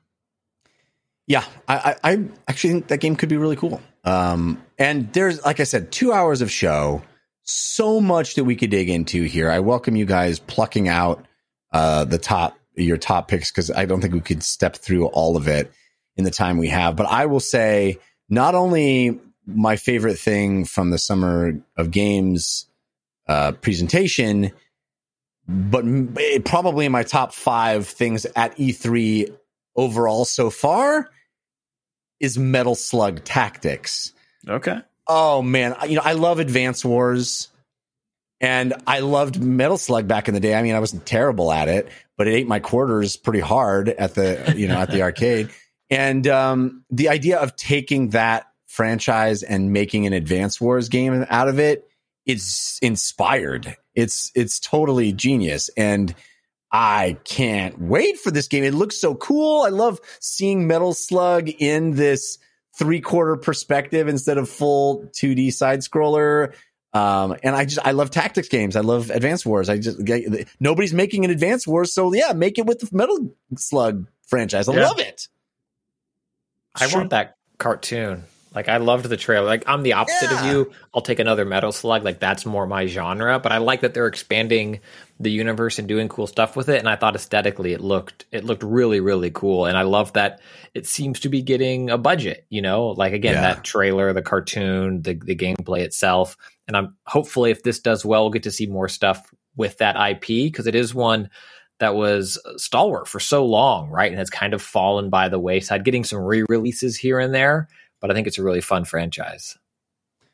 Anthony, do you have anything else to pluck out? I mean, it was loaded down with all kinds of different kinds of announcements and musical guests and all this stuff. Some stuff was just release date announcements. Some stuff was full world premieres. Some stuff was, you know, added DLCs to things. It really was all over the place as a show. There's obviously one thing I'd like to talk about, but we'll get to that. Salt and Sacrifice, I was really surprised by. I didn't think I really like Salt and Sanctuary, which was basically like a side-scrolling Souls game. The fact that they're making another one of those, I'm really excited for. They said that it adds co-op, which sounds really amazing. I like the Dark Pictures games. I don't know how many people like those games. The Until Dawn developers, making those games. So I'm into that, but they had already announced that. But I mean, I felt similar to Christian. Like, a lot of what I saw was either stuff I had known about or stuff that isn't really my jam. But when I told Christian, I said, it doesn't matter if this is there. And then this was there, and I was like, okay, we're good. You just needed someone to put a ring on it, is what you're saying. Pretty much. Yeah. Anything else, Christian, before we get to Elden Ring? No. You really did not care for that presentation. Yeah. I'd be curious to know how this show exists with a full on E3. Like, is Summer Game Fest more or less the instead of getting the press release dump at the first day of E3, we get the Summer Game Fest and people get to actually see the games? Or does it replace like the show floor presentations from GameSpot and IGN? You know, like, how does this exist when we are able to go play these games and see them hands on instead of just be shown trailers? Yeah. Yeah, I thought the Tribes of Midgard trailer looked kind of interesting. Mm-hmm. Evil Dead, I guess. I don't know. There wasn't a lot. That's another PvE, right? Like Left 4 Dead is a thing. Evil Dead felt very Friday the 13th to me, and kind of what it was. This is my daughters watched this entire press conference with me. It's the first time they've watched a whole thing. And my kids are just because they were super stoked on Elden Ring. They just kept waiting for that Elden Ring. They were hyped for that. They're 6 and 8, so judge me as a parent as you will. My oldest was like, these are there's a lot of gory games this year, Dad. Are they all like that? And I'm like, well, Nintendo will be doing theirs. You know, there's some non ones, and we pointed out the non ones. And my youngest, during the Evil Dead trailer, she goes, I like this one. And I was like, oh no. Amazing. All right. So Elden Ring, of course, was the game to end the show. Keeley could barely contain himself. Yes. It's finally here. You know, he's like, he's making them ringing that bell as best he can. It sounds to me like, Anthony, you are a big fan of what you saw. Yes, a little bit. No, I mean, I'm definitely really into the Souls games. Many of them have made it on my top fives on this show. Some of them have been my number one spot. I think Elden Ring is going to be another one of those games that I really enjoy. I have quite a few reservations about it, but just like upfront, cool bosses, new riffs on gameplay in terms of like open world, being able to summon a horse and ride around, which suggests larger areas to explore, interesting lore, interesting characters that I want to know more about. But yeah, you figure the lore is highly influenced by J.R.R. Tolkien, George R.R. Martin. Correct, yeah. But I will say that the George R.R. Martin thing, I'm still unsure what he adds. Probably his name. Did you not see his name? Yeah. Yes, but so much of what Elden Ring delivered felt very From Software. Like you can... Tarnished equals Ashen One equals whatever, so much of that is just like, oh yeah, that's, they do these things. What did George R. R. Martin do? I would have liked to see more of like an indication of like, oh, there's cinematics and he wrote those, or he wrote all the lore tabs or whatever. I'm guessing he had sort of more macro level influence on, I doubt he was sitting down and writing, the wiki for the game. I just would be curious to know that's something you would normally get during like an E3 presence, is they would presumably fly him down there, and of course he's got plenty of free time, he would be in every presentation, sure, nothing else to do, and we would get more a sense of like, here's what he did. And the other thing that I'm sort of disappointed by, I know I may get a little bit of hate for it, but we got Demon's Souls, and Demon's Souls looks so good. And Demon's Souls compared to this game looks more dated. Totally. I totally agree. I mean, you might get hate. I'll go farther. So I'll defer that hate to me. It doesn't look great. It does not look great. And Demon's Souls is gorgeous on PS5. Maybe it's a byproduct of the open world. Maybe it's a byproduct of this game has just been in development for so long that it just, the consoles got ahead of them. I still think it will look very impressive, and From Software has an art team that is second to none, in my opinion. And when they design bosses, there's a dragon that literally wields lightning. They do things that very few developers are capable of doing, or at least have shown they're capable of doing. And I'm all in on it. I do, it's initial nitpicking more than it is like, I'm not going to play this game, but I was sort of surprised. Because that was one of the things we saw. There was a leaked trailer, and we saw it, and it was like, oh, this looks a lot like Dark Souls. You could have called this game Dark Souls 4, and I don't think a single person would have batted an eye. Right. I don't think a single person would have looked at this trailer and said, oh, that doesn't seem like a Dark Souls game. Right. But calling it Elden Ring suggests more things are going on, and they have given hints about that with like more co-op diversity and then the open world stuff. So I'm into it. It'll probably be my favorite game of next year, I'm sure.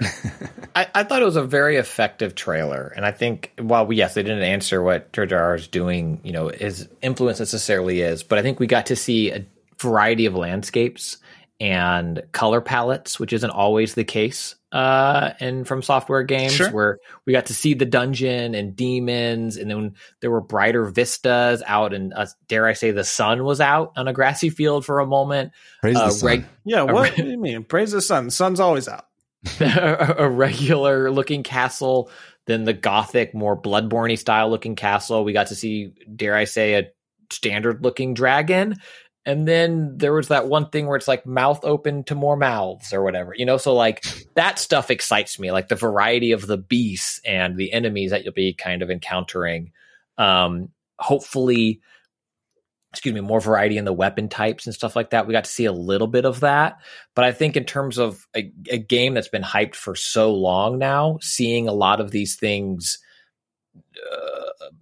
reassuring people, comforting people, I think is telling. So I thought as a trailer, it was really, really effective in answering those questions. Visually, I agree with you both. And I think it wasn't the showstopper visually the way it could have been, but I my guess, just a guess, I do think part of that is its production timeline, because the first time they showed a snippet of it was at 4 years ago. I honestly don't remember. It was close to, yeah. It had been something like 3 years, I think, since they had even mentioned it. And like that first time they showed it, it was like, this looks amazing.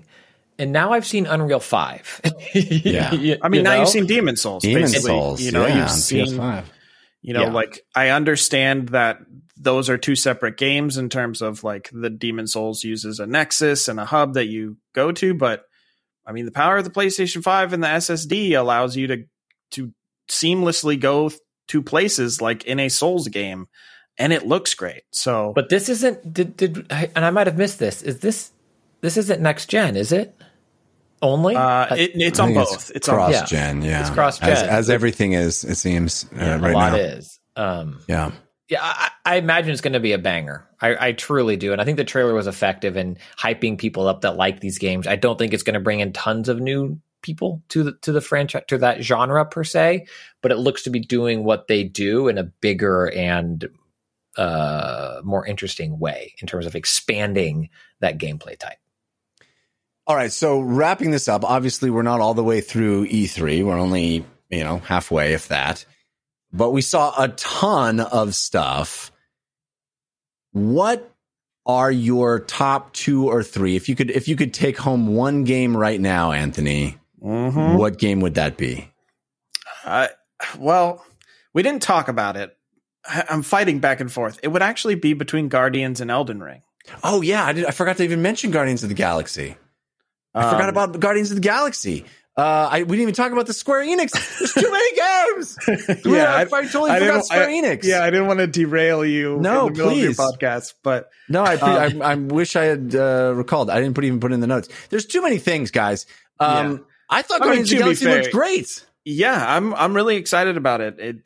It's one of my favorite comic properties, even before the movies. And I was super excited to see like the movies do it justice. I know that there's going to be a lot of criticism about, kind of similar to Marvel's Avengers, like these don't look like the movie characters or these don't look like the actors. But maybe it's that they look too much like the movie characters to not be. Sure. I guess I coined a term, the uncomic valley, because it's like they didn't make the decision to go away from the movies, but they don't have the movie license, so they can't be the movies. So they're in this weird in-between place where it's kind of influenced by the comics, kind of influenced by the movies, but neither is a distinct choice. I guess that, to me, still actively reading the Guardians comics, they do look like those comics characters to me. Yes. But I think the Star-Lord mask his helmet is a little weird. It looks like he's like hypnotized. The eyes are, I'm digging his haircut though.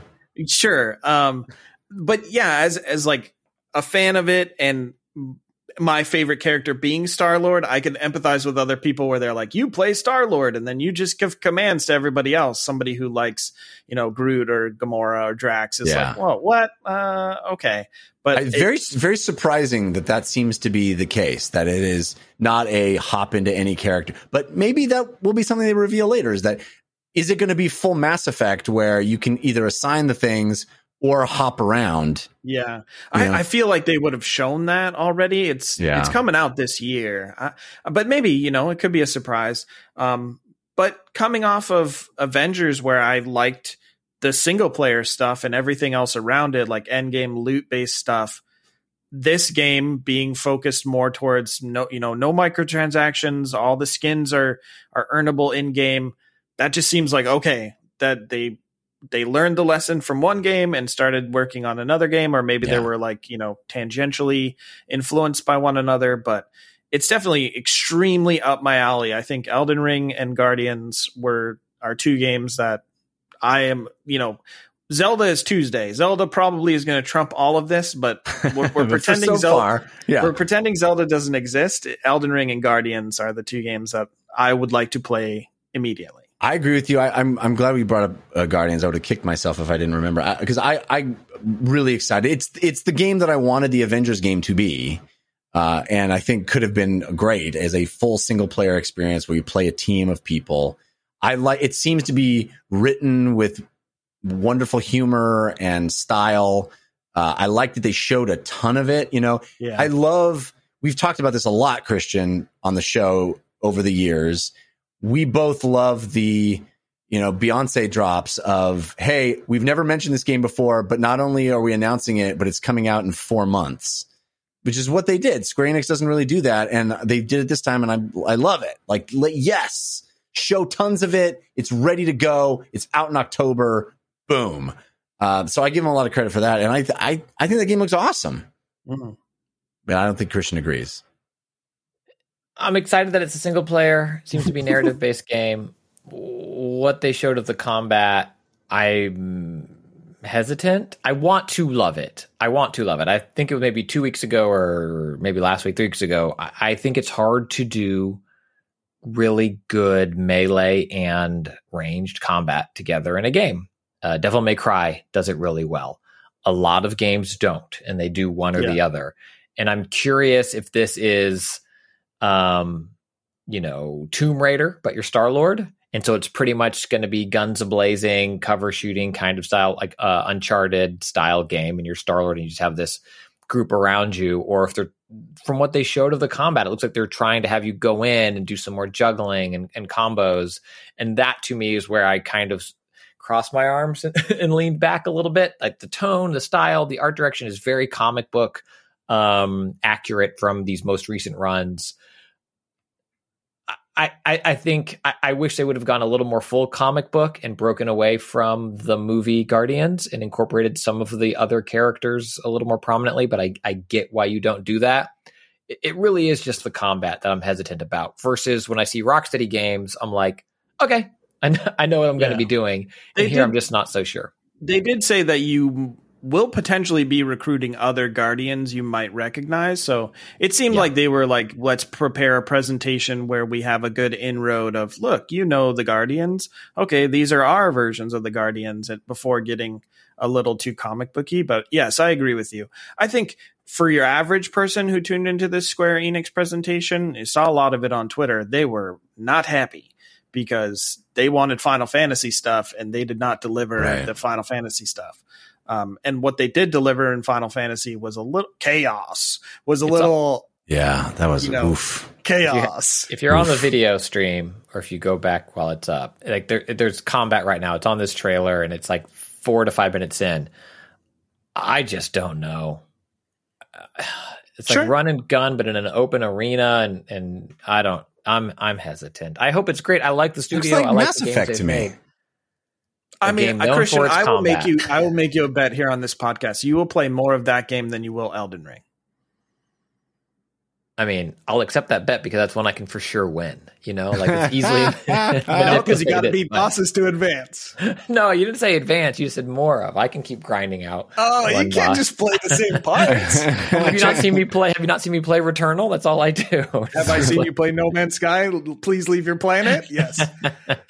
So, Christian, same question to you. I'm going to take Starfield off the table because I don't even consider it a reveal of a game. You know, we knew it existed. We still know it exists. Now we have a release date. We don't know. I don't feel like that game qualifies, but of stuff that we kind of have seen, what would be your, I want to take it home, one or two games?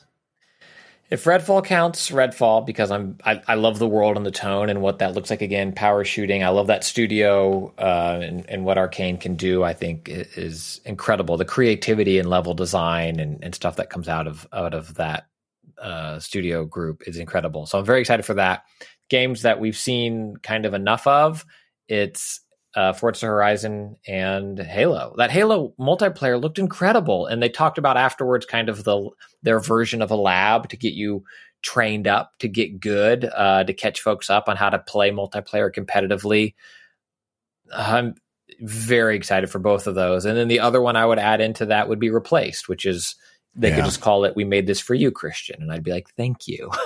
Yeah, no, I'm definitely more excited about a lot of the indies that were shown than I am even the bigger stuff. I think 12 Minutes and Replaced and Somerville. Those games look really, really compelling. For me, I think the one, if I had could only pick one to take home, and you know, Starfield is off the table. Mario plus Rabbids Sparks of Hope. I want to play that. I want to play that game.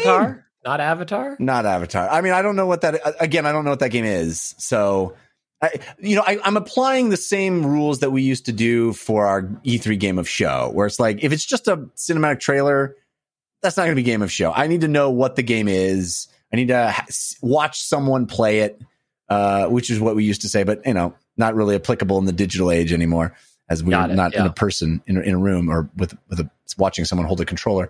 But I saw gameplay of Sparks of Hope. I know how that game's going to look and play for the most part. I am shocked at how much I'm excited for Forza Horizon 5. Shocked. It looks so good. And I have Game Pass, right? So it's not a game I would have bought, I don't think. But I've got Game Pass. I'm going to download it. I'm probably going to play more of it than I would expect. It looks so beautiful. It looks like a showpiece for the Series X, you know, it looks awesome. So I think it can be a great, what I've been calling a golf game also, where like we could be playing that right now. Right. Four of us could be playing it. Chatting and playing. Yeah. That's how I used to play Burnout Paradise. Did you just say the four of us? Three of us. Christian's got a mouse in his pocket. In my head, it's still 4-player split screen. That's really funny. Yeah, the four of us. We could be playing it. Split screen, you know. and then Metal Slug Tactics is I'm super excited for Metal Slug Tactics. All right, well, we're already long, but we can't go this week without, you know, one of the things every single year at E3 is I go to E3 all day long. I'm seeing all these amazing, cool things, and all I want to do is come home and play something new and cool and amazing. And sometimes that can happen. But all too often, there isn't anything like that. And you just feel like, E3 made me just feel like I have nothing cool to play right now. Well, not the case this year at all, because all three of us have been playing Ratchet & Clank Rift Apart on our PlayStation 5s. And boy, is it good. Anthony, what's your experience with Rift Apart? Love it. I think top to bottom, it is very impressive. It's the game to beat in terms of visuals, not just on PlayStation. I think it is just out and out the game to beat. No game that I've experienced looks better than this game. It is still a Ratchet and Clank game. It has a lot of the DNA of Ratchet and Clank in it. Yeah. It's not trying to reinvent the wheel, but I love the way that Ratchet and Clank encourages you to experiment with weapons through the little level up system where, you know, every weapon has 5 levels of progression. And if you hit level 5, it kind of takes on a new identity, has different attacks. And just using the different weapons is also encouraged by the fact that the visuals are so impressive in what they do. The dual sense in some cases gives you like a different feel. It's not terribly revolutionary. Most of it is similar to Returnal in that a half trigger pull will do there's a shotgun where you can fire one barrel versus 2, or half trigger pull shows you the arc of your grenade. But it's just such a fun, just explodey monster robot pirate experience with tons of humor, fun characters. Rivet is basically alternate dimension Ratchet. And you kind of jump between 2 storylines and you meet new characters and they become just as endearing as Ratchet and Clank are. The kind of different planets you go to, which make up the levels, all have fun gimmicks or personalities going on, and they're all super gorgeous. They're much bigger than you would anticipate. They have some really impressive scope and scale to the levels, the boss fights. I like the way that the enemies show damage in a lot of cool ways.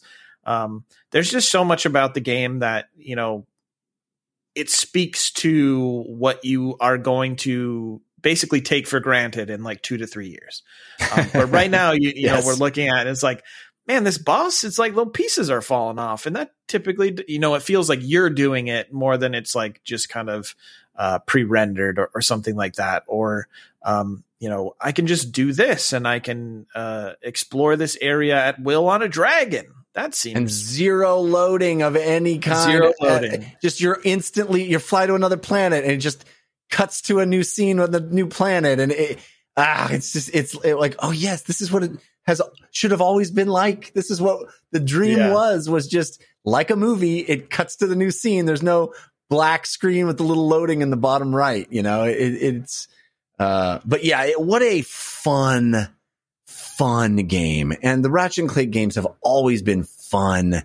This one, fun. The weapons are fun. The movement, the traversal, it adds all these new fun traversal types. And you're going at like breakneck speeds all the time. Christian, I will mention the long text thread that we had going back and forth. My biggest problem with this game was deciding what visual mode to play it in. Yeah. I do not like that analysis paralysis it puts me into. I mean, it's nice that the devs in this new generation are giving us the option of high frame rate or all the bells and whistles, but I am paralyzed with I want to see it the best way. I settled on the ray traced 60 frames because 60 frames really makes this game sing because you are moving very fast. There's lots of stuff on the screen. The high frame rate really makes it beautiful. And I think you can just process all of the zaniness on the screen better at 60 frames. But I'm constantly asking myself, well, what thing did they take away to give me 60 frames? What am I missing? What beautiful, gorgeous thing? Jeff, I played it twice. Did you play it in each mode? Yeah, so I had already played through it, and then they Sony pushed out the day one patch for reviewers, and then I was like, "Oh, I want to see this." I was like, "Oh, this, I like this too." And I was just working on a second playthrough to get the platinum trophy, because I'm obsessive like that. But yeah, I think if I were to make a recommendation to people, if you can go in with the fidelity mode and not be previously playing any 60 FPS game, that is the way to play it. But if your eyes have a real hard time, I would jump from another game back into Ratchet and play it at just fidelity without the 60 FPS. And it was a little too distracting for me. But if I think fidelity, it offers a lot of just like extra upped detail. But I think both ways are still perfectly like fine ways to play it for sure. I must have flipped back and forth 20 times. I'm not even joking. Yeah, I was glad that it didn't come out because I was like, I wouldn't have seen it this way because I did the same thing with Spider-Man. Spider-Man didn't have it didn't come out until later that they came up with the technology to do the RT performance. And I was like, oh man, I'm glad that I didn't have this as an option because I probably would have had analysis paralysis, like you're saying. Yeah. This is Christian? I shouted them out on the show before, and I will keep shouting them out. In Digital Foundry, I trust, like I wait for them, and they recommend one, and they recommended that the great compromise, 60 frames with ray tracing, and that's the way I'm playing it. And I can see the differences of like, oh, that crowd has 4 people in it. Like I know in fidelity mode, it's full crowd, and all the bits and bobs aren't flying off, but it looks good. I'm glad they give us the options versus, not. I think you'd have people upset if they locked you into 30 frames per second. And I think people would be disappointed if you don't get ray tracing at 60. I think Insomniac time and time again, especially recently, has proven that they are one of the top tier developers, and whatever Sony paid for them, $200 million, bargain of a lifetime. Just what a steal for the games they're putting out. And Ratchet and Clank Rift Apart, it is at the very tip top of my game of the year right now. Just an absolute phenomenal showpiece for the system. I still think that the half trigger, full trigger pull for shooting mechanics, as I mentioned for Returnal, like that's not for me. I love it so much. It's not precise enough. Like I'm firing. I'm not hitting that stop. They don't use it as much as Returnal. And Returnal, it's a punishment if you accidentally do anything. I feel like Ratchet is less of a punishment. But yeah, I do side with Jeff. I think it, it adds a new dimension. I loved when Ratchet or Rivet would be typing on a computer and you would just feel the like in the controller. Yeah, the haptics are great. And I love that it, and it, like you said, whichever you said it, Jeff or Anthony, this is a Ratchet and Clank game. Like, it's not, you know, it's not God of War. You know, they're not reinventing what the franchise is and doing something drastically different than what Ratchet has been. But it is just such a fun video game. And I love that it's a video game. When you first switch over to Rivet, you have all of Ratchet's guns, you know? Yeah.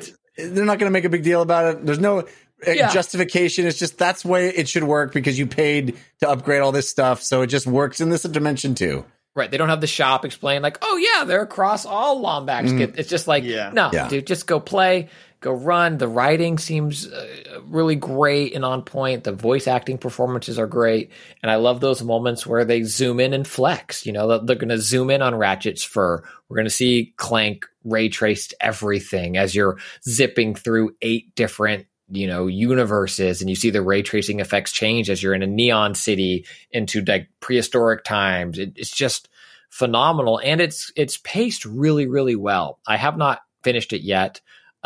Feels like I'm approaching that point, but it doesn't seem like it has fat. It's not like, and now you will do this for 2 hours. It just is kind of pulling you along. It's really, really good. There's a moment early on where Ratchet, I think, or Rivet, one of them, sits down next to this creature that is basically a sheep. And the sheep wool, I'm like, this is a movie. This is an animated Pixar movie, sheep wool looking animated character. It's so beautiful. It's so good.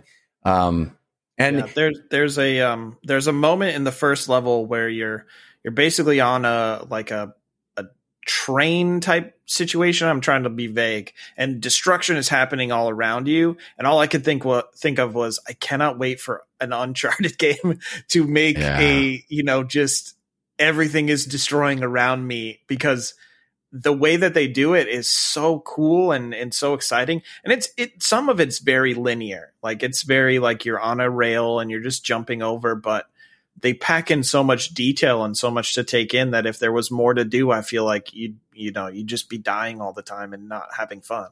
Well, the organic levels is what made me want an Uncharted game on PS5. It's like there's a lot of organic levels with foliage and lush environments. Like, ooh.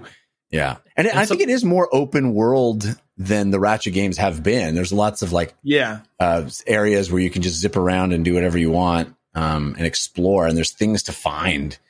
Which is fun. I would say the one kind of thing that I think people deserve to know is that for as much as the marketing made a big point about like the dimension jumping, it is not as much a big part of the game as you might think. Right. You don't have a lot of agency in it except for some very specific moments. And usually it's like your progression is blocked unless you do this thing. You know, I know a lot of people were, you know, going crazy saying like, what if I could pull, you know, this enemy into an alternate dimension and fight? It's not. It doesn't work more like linear and scripted. Yeah. It's a bit of a bummer because I was led to believe that too, or at least I was hoping for that as we were leading up to it. Is like, oh my God, are we going to get a gun in Ratchet and Clank that lets you just switch dimensions? And that's not at all what it is. But it is still cool. Basically what it lets you do is kind of play Portal in the middle of this big third person action game and, you know, zip around and like appear behind enemies, and stuff like that. And that is very fun. It's very fun. It's just not to the level that I think the premise would have suggested. Yeah. If you like that Returnal kind of fluid movement, but you were like, I'm getting hit. Ratchet is a little more, I think, not refined, but it's less punishing. You know, you have a lot more of forgiving movement abilities, like a kind of a dash, and you obviously jump, and most of the enemies telegraph their attacks pretty well. Yeah, it's very fun. Very fun home run of a game. I did get a code for it. I should have said that at the top. I think it's at the top of my game of the year list as well. It's really good. Really good. Really good. And I will mention, home runs. It is $70. I paid that. Not cheap. I paid that $70. I think like this is, again, it's at the top of my list right now. Very close, if not the very top of my list for favorite game of the year for this year. But I think if you haven't played any of Ratchet games and you have a PS5, you can go get that other one for free with the 60 frame update and be happy. Dude, like, that 60 frame update on PlayStation 5 for Ratchet and Clank with no subtitle is very good. And it's gorgeous too. It's gorgeous. It's still a very, like, if you haven't played that one, play that one first. Wait for this one to go on sale. Like, play Rift Apart. But like, that one's a great game. Great game. Beautiful game. It's not gonna feel like, oh, this is the ugly old one. No, it's gorgeous and plays at 60. Yeah. That's the only caveat, is that like they updated that other one that was already great to also be incredible. Where it's like, it's really hard because now it's $70 and people are like, well, how long is it? And it's like, well, if you sped through it, you could finish it in 8 to 10 hours. And they're like, oh no. There's lots of optional stuff to do too. Sure. Yeah. That's cool. I think I paid that money. Whatever. I think it's worth it. I think it is a showpiece game, but it is, I feel like I'm the one saying negative stuff. I love this game. It is a Ratchet game. Know that. It is a Ratchet game. Yeah. But it is incredible, and I think you're basically shooting stuff the whole time. But the guns are really fun. Really very fun guns. Really fun. And the upgrades of the guns are fun. Everything's a reward. Everything like the only analysis paralysis is what mode you play it in. Everything else is like, do you want to unlock this? I'm like, what does that do? It makes it awesome. What does this other one do? Also make it awesome. Oh, one of my favorite things that they did is give you a way to turn all the little gears and bolts, doodads that pop off of things into other stuff. Yeah, I've been playing with the gems. And I feel like it's so much better to have these like colorful gems being knocked off of things. Ugh, so cool. So cool. Great game. Ratchet and Clank Rift Apart. All right. This is our E3 spectacular. So we're not doing our normal segments. But Anthony Taormina, thanks for being with us. It's always great talking E3 with you. I wish I could have been standing next to you and eating delicious things the whole day, but... We'll delicious, good for us. Not same, not but good delicious. For us. God, delicious. No. Yes. Yeah.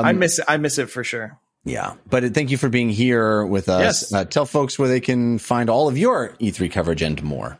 So GameRant.com, I'm editor-in-chief, so I'm sort of spearheading the coverage. I also wrote a review of Ratchet & Clank Rift Apart if you want more thoughts. I gave it 4.5 out of 5 if you just want to know what score I gave it. And then you can follow me on Twitter at Antaormina, Antaormina, if you want just thoughts about video games and stuff.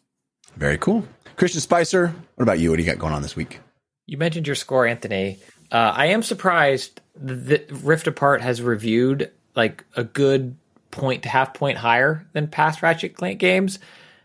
That kind of surprises me. I always thought the other game should have reviewed higher. Not to get nitpicky. Sure, I think it's the prettiness factor. I think it might be. It definitely is the prettiness factor for sure. I still really love the Ratchet and Clank games. I think more than your average person. But yes, I think the prettiness factor of just saying like, I want to use my score to let you know how important this game is for what, the future. I think is a point of contention.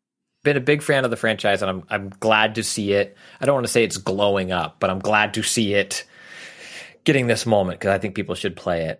For me this week, Twitter's the best way, at Spicer, S-P-I-C-E-R. I look forward to having a heart attack on Tuesday during Nintendo's press conference. I don't know what it's going to be, but something, right? Come on, something.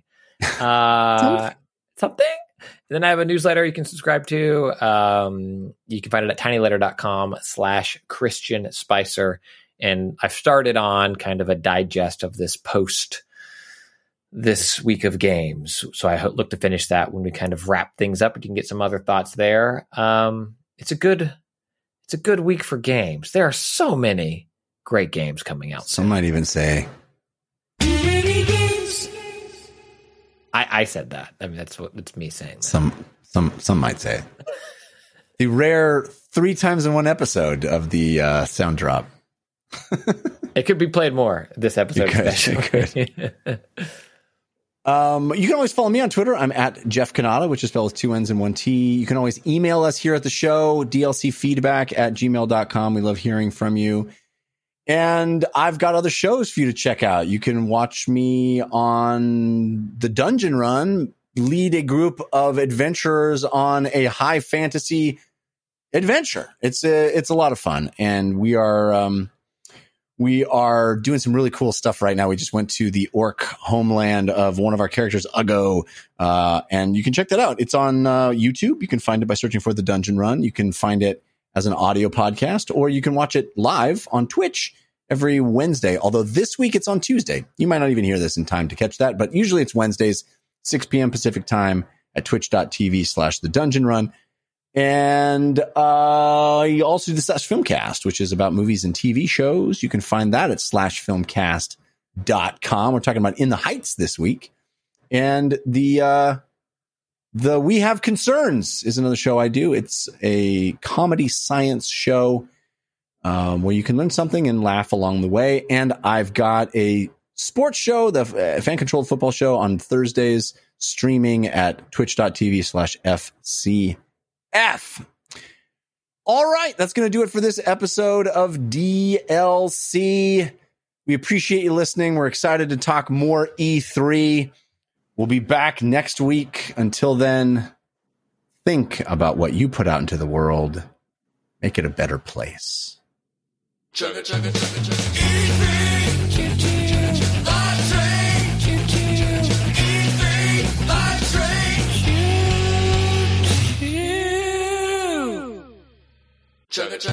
They can no longer see or hear us.